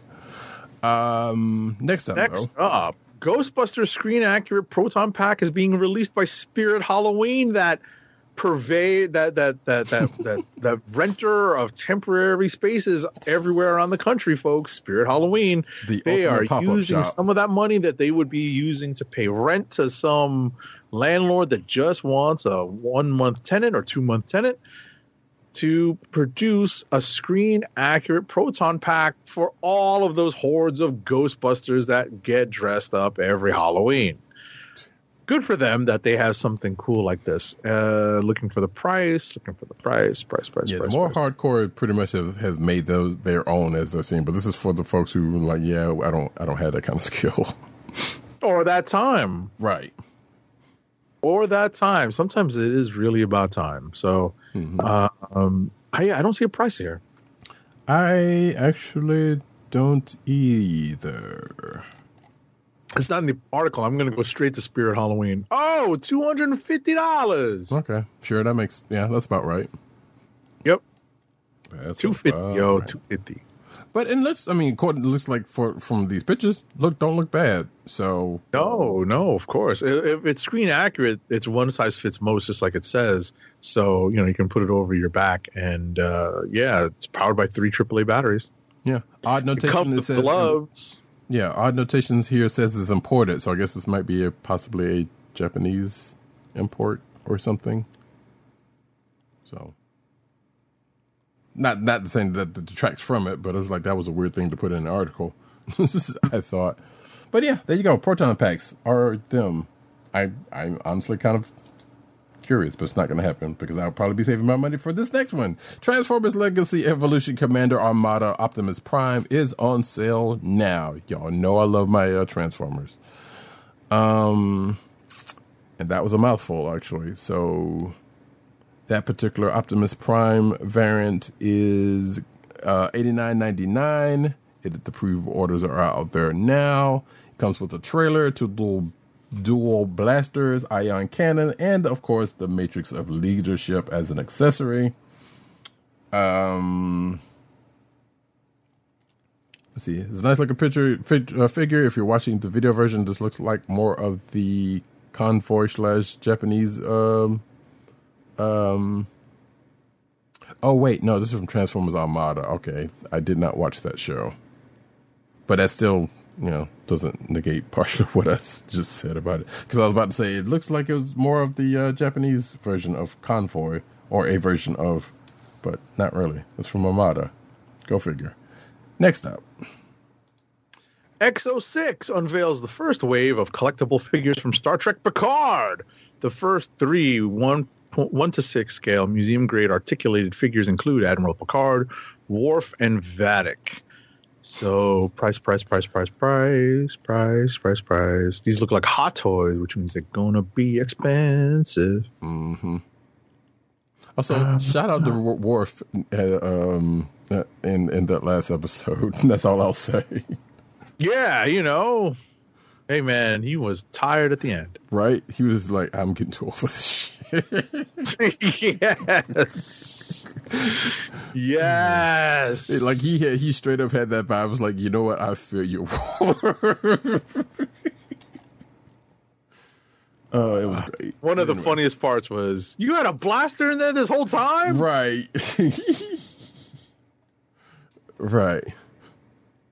Which again, speaking of merch, that's probably going to be on sale at, at some point. That's yeah, Worf's uh, sword, sword slash uh, well, bat'leth slash. Oh, yeah, I was about to say yeah, it's not a bat'leth. It's not a yeah. bat'leth. Like they, call, I can't remember what they called it though, but they do. Uh, there is a name for it. I can't remember what it is though.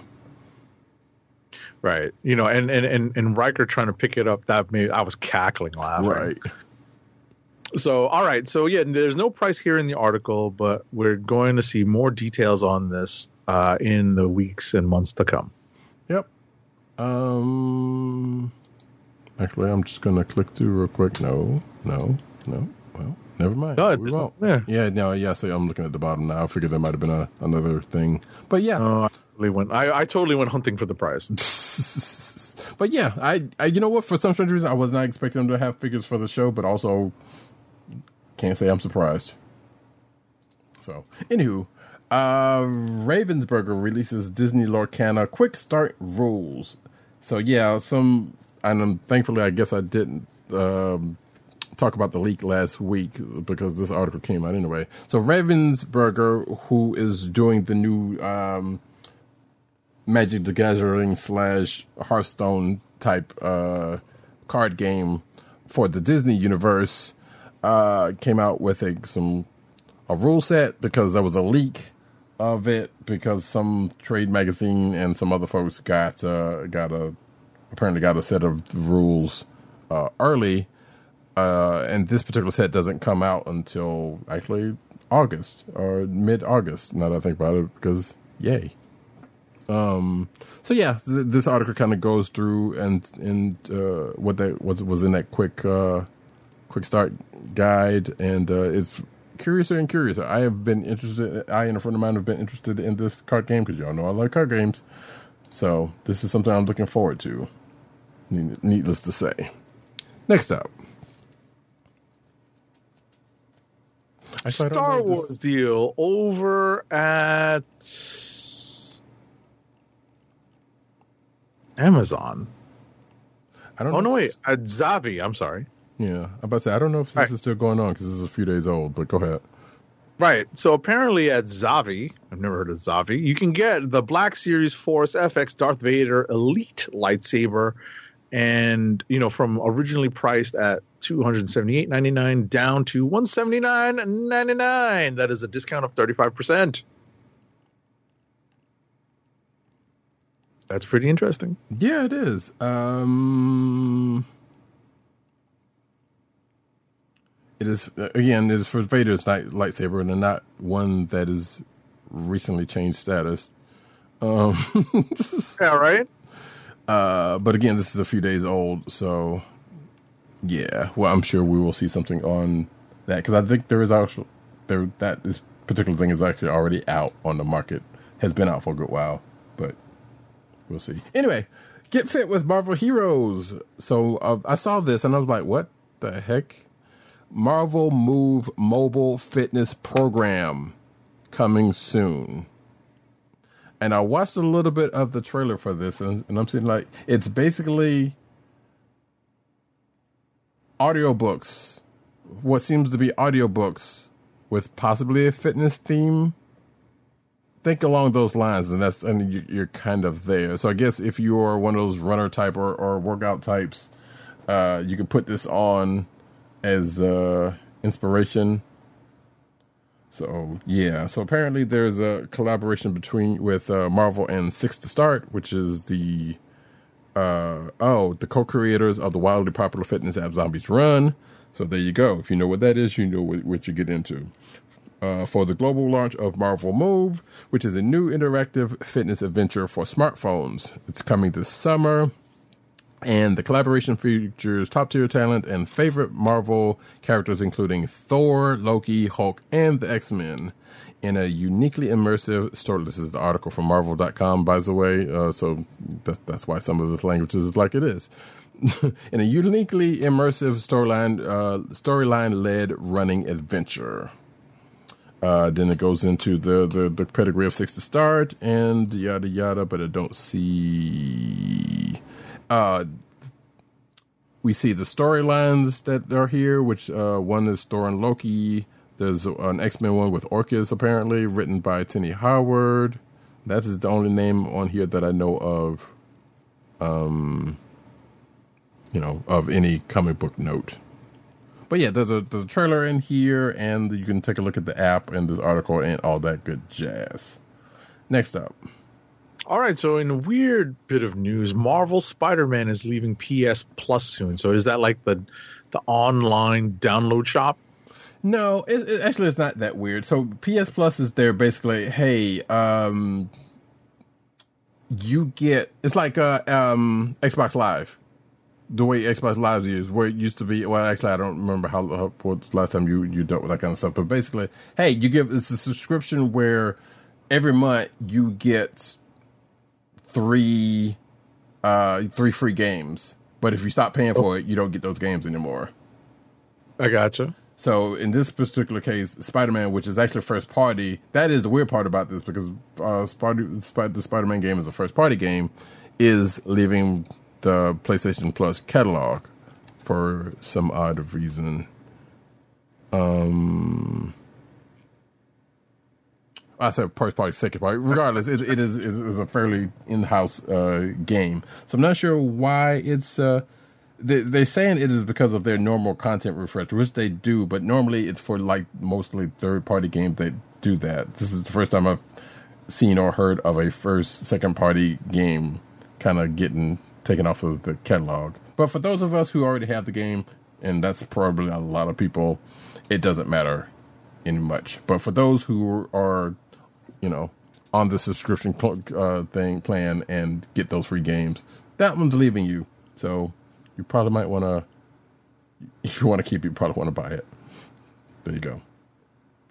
Next up, um, this Marvel Snap card. So yeah, so apparently I heard about this, and I don't think I've gotten it yet. But apparently, uh, with the last Marvel Snap update, which is their mobile card game, um, they came out with a, a Kitty Pryde card, which apparently is broken. And it's so broken that they, they, they're just basically giving it to everybody because in order for them to fix it, they would have to pretty much uh, change some some game mechanics. Which is is kind of funny because I'm sitting here like, well, this is y'all's game and y'all kind of should have known. But then again, I guess once it gets out into the players' hands, you kind of, you know, you you never know what people uh, people kind of get into it. But apparently, Kitty Pryde is is OP, so because of the fact that it's OP, everybody's getting it. So you don't just have to. So nobody's going to be left without. They've given away cards before, so it's not surprising. But because of the fact that this was broken, it was like you know what, just put everybody on a, uh, an even playing field. So there you go. Shout out to Kitty Pryde getting being being an OP character for once. Next up. All righty, so we are over into comic book news proper. The fall of X continues to spread its devastating wings across the X Men franchise with a new series starring the Children of the Vault, as we've talked about in previous news. Fall of X will spill out of uh, July's X Men Hellfire Gala number one with a new series and titles launching as the X Men head into a new era of uncertainty and danger. One of those series will be Children of the Vault by writer Deniz Camp and artist Luca Maresca. Camp will make his Marvel Comics debut with Children of the Vault as he teams with Maresca in a four issue miniseries featuring the time travelers Cable and Bishop. Okay. Yeah, which I was like, wait, they've been at odds with each other. Like, I don't know, I don't even know if they've had any time with each other. you know, Right, right, right, right. They definitely were hunting. Well, Cable's hunting Bishop down, or Right. vice versa, for a while there. right. And thank you to our very own birthday boy, Timothy Adams. Yeah, yeah. Shout out to store. shout out to uh, Tim Dog ninety eight. Uh, who who wrote the spoil uh, wrote this um that's not a spoiler wrote this uh, article and yeah it happened to be his birthday on the day that we are recording so happy birthday Tim um I don't think he drinks so I couldn't send him anything if I wanted to um anyway New Spider-Man's identity has been officially rele- revealed, and he's an X-Man icon. All I'm going to say is uh, Bamf. Right. So, in that um, Uncanny Spider-Man uh, new book that is coming out that we talked about, uh, apparently it won't be Peter. It won't be Miles. It's going to be Kurt Wagner. What? Yeah. Which you know, hey, I I like that crawler. He's he's pr- probably one of my favorites. I do too, but it's one of those. These are things that make you say, Right. Like what's going to lead up with this and and why is he doing it? I guess that's the more more important thing. like he has an identity of his own. Now he's you know, he's he's franchising. But um I think we've already talked about the, the creative team. It's Si Spurrier and Lee Garbett are creative team. So, and it says here like we'll we'll follow Kurt Wagner, uh, the heart and soul of the X Men, as he becomes New York City's newest street level superhero, fighting uh, uh, fighting against classic Spider Man villains and investigating his true parentage from his biological mother. Oh come on, are they still doing that? of all the people with um, convoluted, you know, biologies. You know, Scarlet Witch being one. Kurt's kind of Kurt and Rogue is kind of up there. Uh, so I don't. That part of it's kind of ridiculous, but at the same time, I get why. I get partially why Kurt would want to do that because he's an adventurer. You know, he he loves this he's a swashbuckler, but you know, we'll see. I'll read this book. I'm going to read this book. We're going to read this book. You will find out what we feel about this book when it when it when it comes down. Next up, So, in the wake of Fall of X, the summer's event coming out of the Hellfire Gala, Canada's premier super team, Alpha Flight, is undertaking a new mutant mission, and it's going to be uh, uh, in a book written by Ed Brisson and uh, with art by Scott Godlewski. Okay, let's see if there is. Is it a limited series? It's one of five. Okay, so it's a five issue limited series yeah. on sale. First issue on sale August sixteenth. So Cool. Um, think. So here's the news that I was uh hinting around to when we were talking about uh Amazing Spider-Man earlier. Marvel told Amazing Spider-Man writer to avoid conventions over uh that's comic book conventions over issue 26. Quotes, fans will be very mad at me. Um, so apparently, whatever Zeb Wells is going to do in issue 26 is probably going to have some people upset with me. It says here the most shocking issue of Amazing Spider Man in 50 years. A heartbreaking issue that will have fans everywhere talking. Now, we've heard this kind of rhetoric before, so sometimes it comes true, sometimes it doesn't. Um, and as I was saying, I said earlier, we're kind of halfway there with the Zeb Wells in this particular volume. So Not necessarily to the of- mad part, but it's like it's just just kind of annoying and upsetting in parts. Right. I kind of remember seeing Slott running, you know, worriedly away from people in the wake of uh, Superior Spider-Man, the, Yes. the the reveal of what happens to Peter. So I remember that at New York Comic Con. I Mhm. remember him like kind of quickly walking away from like me and a group of people. Right. And of course, people, you know, in, in, uh, people sending death threats over stupid stuff in the past for for comic books or whatnot, you know, it has been a long running thing. I, you know, I don't know what this is, but people get a grip and a life, maybe a little bit of both. But uh, there is a a poster, not a poster here, but apparently. Um, here, I'll just put it this way. On stands, oh, on stands May 31st, the oversized Amazing Spider-Man 26 promises to be a key turning point in Wells and Ramirez's run, one that will, quote, send shockwaves throughout the Marvel Universe. Uh, quote, I can tease that many people will be very mad at me. I can tease that editor Nick Lowe told me not to do any conventions after this uh, issues come out, which we're going to be in the height of convention season. So, all right people will be upset. And of course, you can if you're watching the video version, you can see uh, what possibly might be the cover of issues 25 and 26. so that's going to be out right after Memorial Day weekend. So, yeah. Um I guess kind of intriguing if these are of these two are the covers indeed. One over the one particular over the other, but you know, we don't have long to get there. We'll we'll get there when we get there. So people need to chill It's a comic book, by the way. Yeah, much, pretty much, but pretty you much. know, that's that's. I'm sure we'll say this again as, as time goes by, but people are silly. Next up, Next up, Superstar Creators will celebrate Marvel Comics' birthday in Marvel Age number 1000. I remember Marvel Age. yeah. Uh, this August, pick up a giant sized spectacular starring the X Men, Spider Man, and more to celebrate Marvel Comics' birthday in Marvel Age number 1000. So, this article has a whole lot of character uh, creators, that is, listed with uh, the character stories that they're going to be working on. So, that's pr- that's a pretty cool lineup.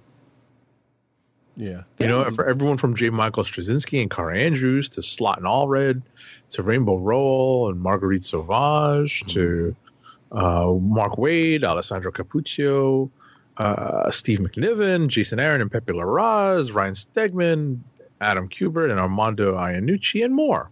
Yeah, yeah. It uh, some would say star studded. Yes.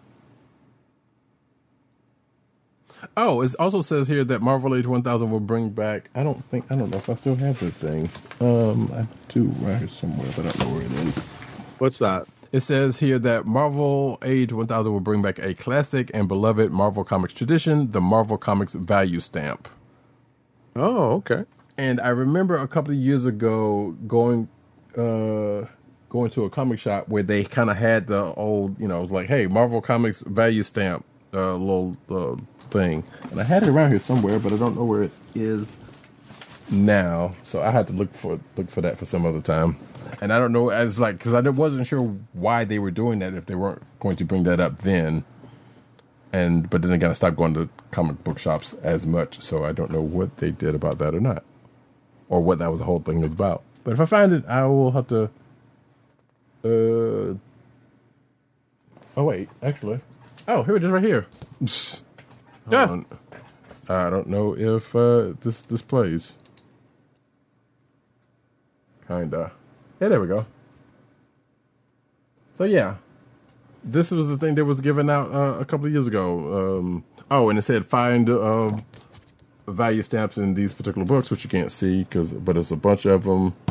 Uh, and it's a it's a fold out with the, the the yeah that doesn't play. Don't worry about it. And I'm not taking off my um my background, but I will put pictures out there on the internet uh, so you can see this thing in in full.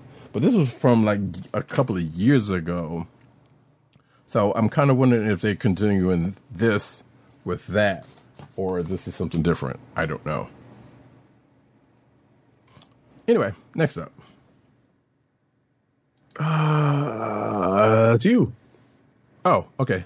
Oh, great. I get the bad news.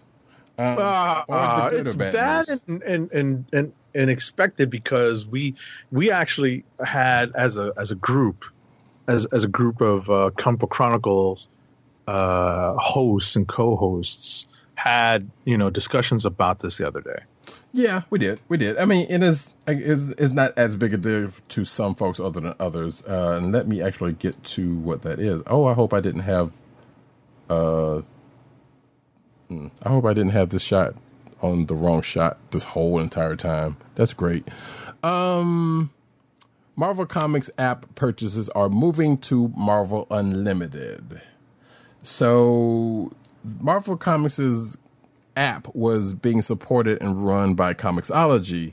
As we have talked before, uh, Comixology is owned by Amazon, et cetera, et cetera. They have cut their staff uh, from Comixology, so probably less people to support said Comixology app and um, any other apps that they were doing, which were a couple of other people's, including Marvel's. Now that I think about it, um, and uh, but apparently the Marvel Comics app is going to get shut down. Uh, Marvel pretty much was like, nope, we're we're we're getting off, off this train because they already have Marvel Unlimited. So for folks who have bought um, Marvel Comics books from the Comixology app or from the Marvel Comics app, uh, all of those purchases are moving to Marvel Unlimited. So if you're not already there on it, which is well, I, I, which is going to be interesting because knowing what Marvel Unlimited is, sure they can make space for it, but I'm curious as to see how or if it's going to get a little more cluttered.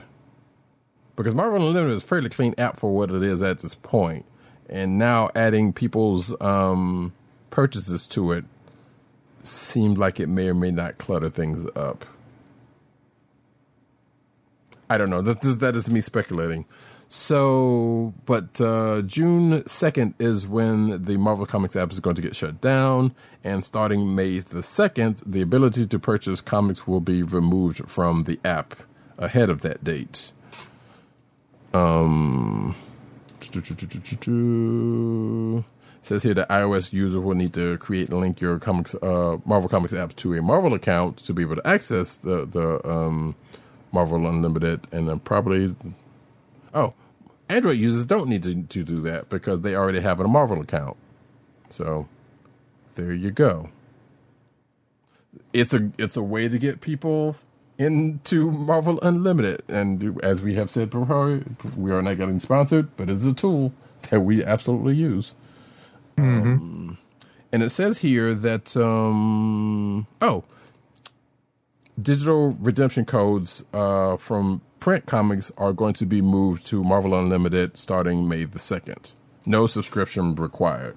So by uh, the next what two weeks, yeah.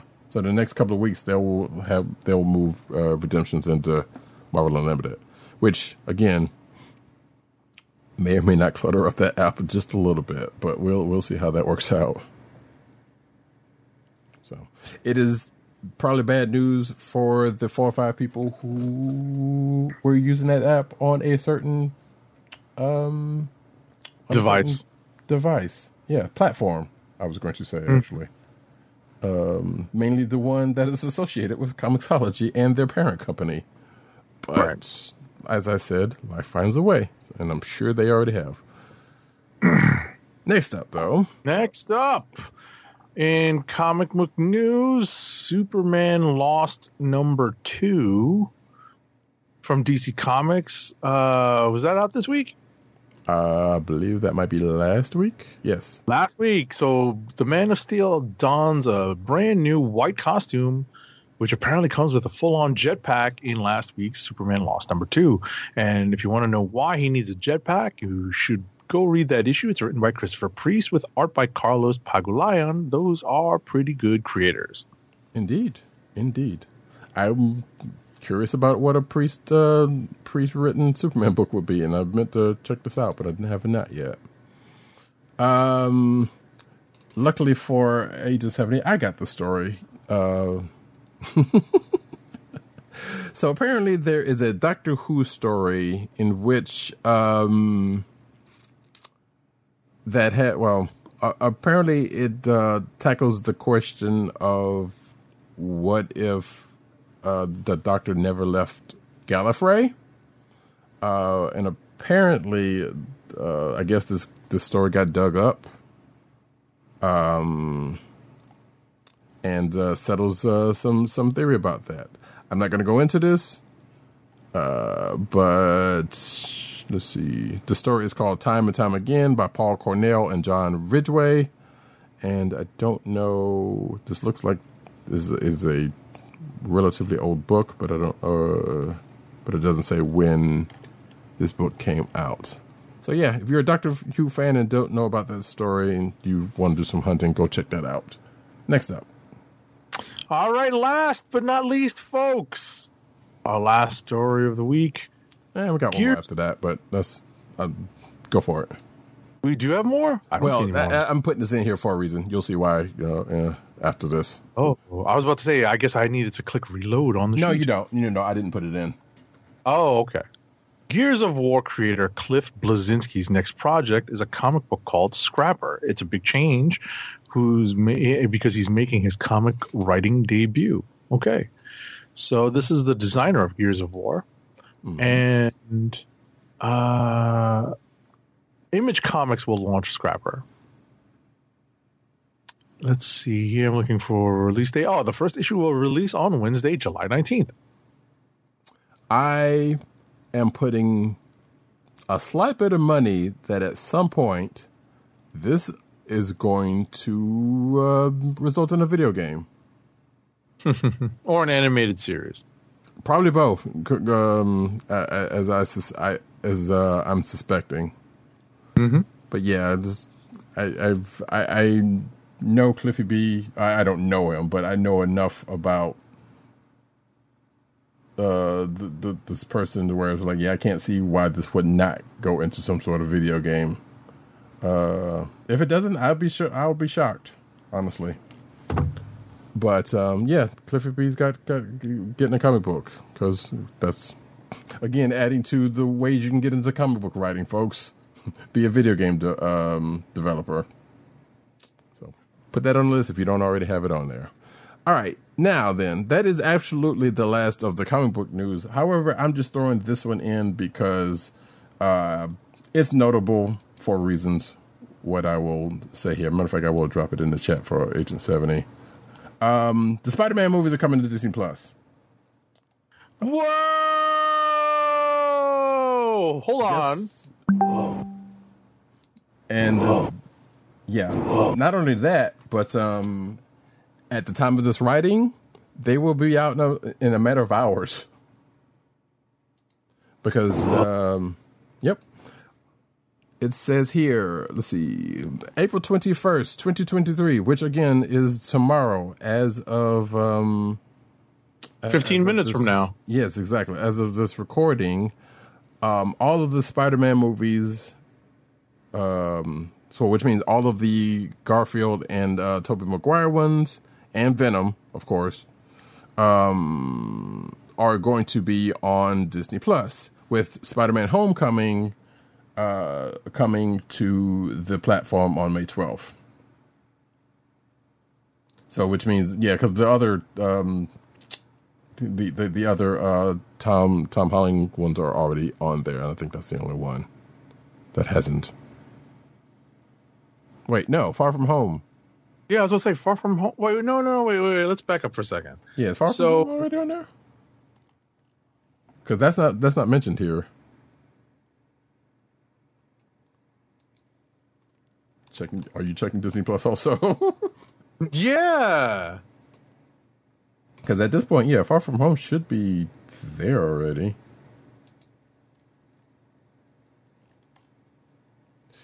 Uh, pardon us, folks. Dun, dun, dun, Exactly, exactly. We're we're we're, dun, dun. we're, uh, we're messing around here because now we're like absolutely curious. Like, what the heck is going on here? I don't see. All I see is the animated stuff. Trying to pull it up on the old. uh Wait a second. So there's Homecoming, Far From Home. What was the third one? Um, wait, I thought Far From Home was the the third one. No, there was Homecoming. No, but how Far From Home was the Europe tri- the European trip with Mysterio, right? No Way Home. No Way Home. No Way Home is the last one, right? Yeah. Yeah. So that's not going to come out for a while still, probably. Probably. Well, it came. It's it's been out a couple of years at this point. It should. not So no, it should be coming soon. I don't know. Maybe they're still working that one out. Um, Probably, probably Yeah. in terms of streaming. Yeah, and probably in terms of streaming rights. yeah, because yeah. So yeah. Um, like I said, the Tobey Maguire, Andrew Garfield, and Venom. The this is and the Tom the Tom Hardy Venom movie are all going to be. Oh wait, I'm sorry. Uh, Venom is also coming May 12th. So Venom and uh, Spider-Man: Homecoming are both coming May 12th, but the um, but the Tobey Maguire and Andrew Garfield movies are coming tomorrow. As when you hear this, just a few days from now, they will be out on the platform. Crazy.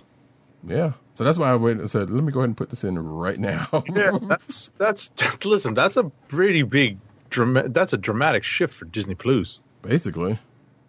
You know, because the only Spidey stuff, the only MCU Spidey stuff that was on here was, you know, were his appearances in Civil War, Infinity War, and Endgame, And Doctor Strange. and Doctor No, Strange. wait, no, not correct? Doctor Strange. Not Doctor Strange. I'm sorry. I just I saw that because I was looking. No, it because that would be that would be No Way Home. Right, that would be No Way Home, right? So, um, but yeah, so if you want to see the Doctor Strange and that kid from from Six One Six, you got a little time to wait. But the rest of them gonna be there, so that's pretty cool. You know, I was kind of wondering when and or if that was ever actually ever going to happen, and now we have the answer to that. Yeah, it'd be funny if there's ever a time when they come off. I feel like knowing Sony, pro- well, not, not knowing Sony, but I feel like Sony would do something like, all right, you know what, we're putting it on Crackle, so we're taking our ball and go home. Right. So I would not be surprised if that actually do, does happen. Right, right, right, right, right. Okay. I Wouldn't be surprised. And and that's that for this uh, this week's show. that is. So hit me with an ad, sir. Our last ad read of the night is for you know what our last ad read of the night when it's late. Keep our podcast free by shopping at Amazon. Visit cspn.us, then click the Keep Our Podcast Free link at the top of the page. From there, scroll down and click on the Amazon link to shop. Purchase items from Amazon as you normally would, whether it's books, music, electronics, jewelry, apparel, or the random Marvel Legends. For every purchase made on Amazon through our link, Amazon sends the CSPN a uh, payment as I get my sound effects in order. That helps us keep the Comic Book Chronicles podcast free for our listeners at no extra cost to you. Amazon.com through CSPN.us. Do it today. And as I rummaged through Twitter to kind of to retweet a couple of links, including the one we just got, um, I'd like to thank each and every one of you fine folks for coming out. Uh, whether it, you whether you lurked in the chat uh, while we're recording, or you know catch this later on uh, after the fact, and you're already watching the Spider-Man movies again for the umpteenth time. Um, I am your host, Roddykat. You can find me at Roddykat on Twitter. You can find me at News Nurse Needle Twitter. You can find me at CBCaps on Instagram.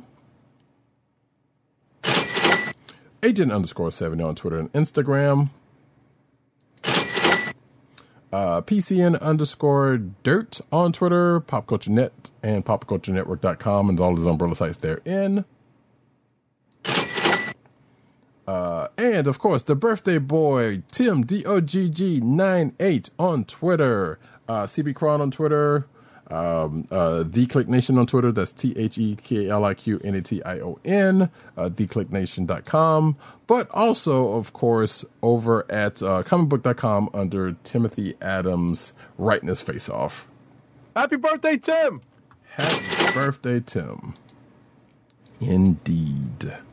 Um, and with that, folks, uh, you can find us on the Coastal the Podcast at cspn.us. Do it today. You can also find us on your podcast personal place of choice, whether it be Google Play, Apple iTunes, aka Apple Podcasts, uh, Spotify, or the Coastal the Podcast Network's SoundCloud page. Make sure to hit like and subscribe and leave us all the positive five star reviews. Gia. Um, Marvel Studios, that's the one I want. Uh, you could also find us recording every Thursday night, uh, with the exception of the um, with the exception of movie protocol, of which there will be a few of apparently in the next couple of months. Um, at um, yeah, excuse me. Um, oh, I just drew a total blank. Sorry, I had a Picard. Um, you can find us at youtube.com slash the kliq nation and twitch.tv slash comic book chronicles. Make sure to hit like and subscribe and hit the notification button so you know when we are on live. Yeah. And with that, folks, uh, this has been the comic book, pom- comic book chronicles. Peace. Peace. One. Almost over, y'all. Jigga. I realize uh, that. Uh, uh, uh. Lights out, out.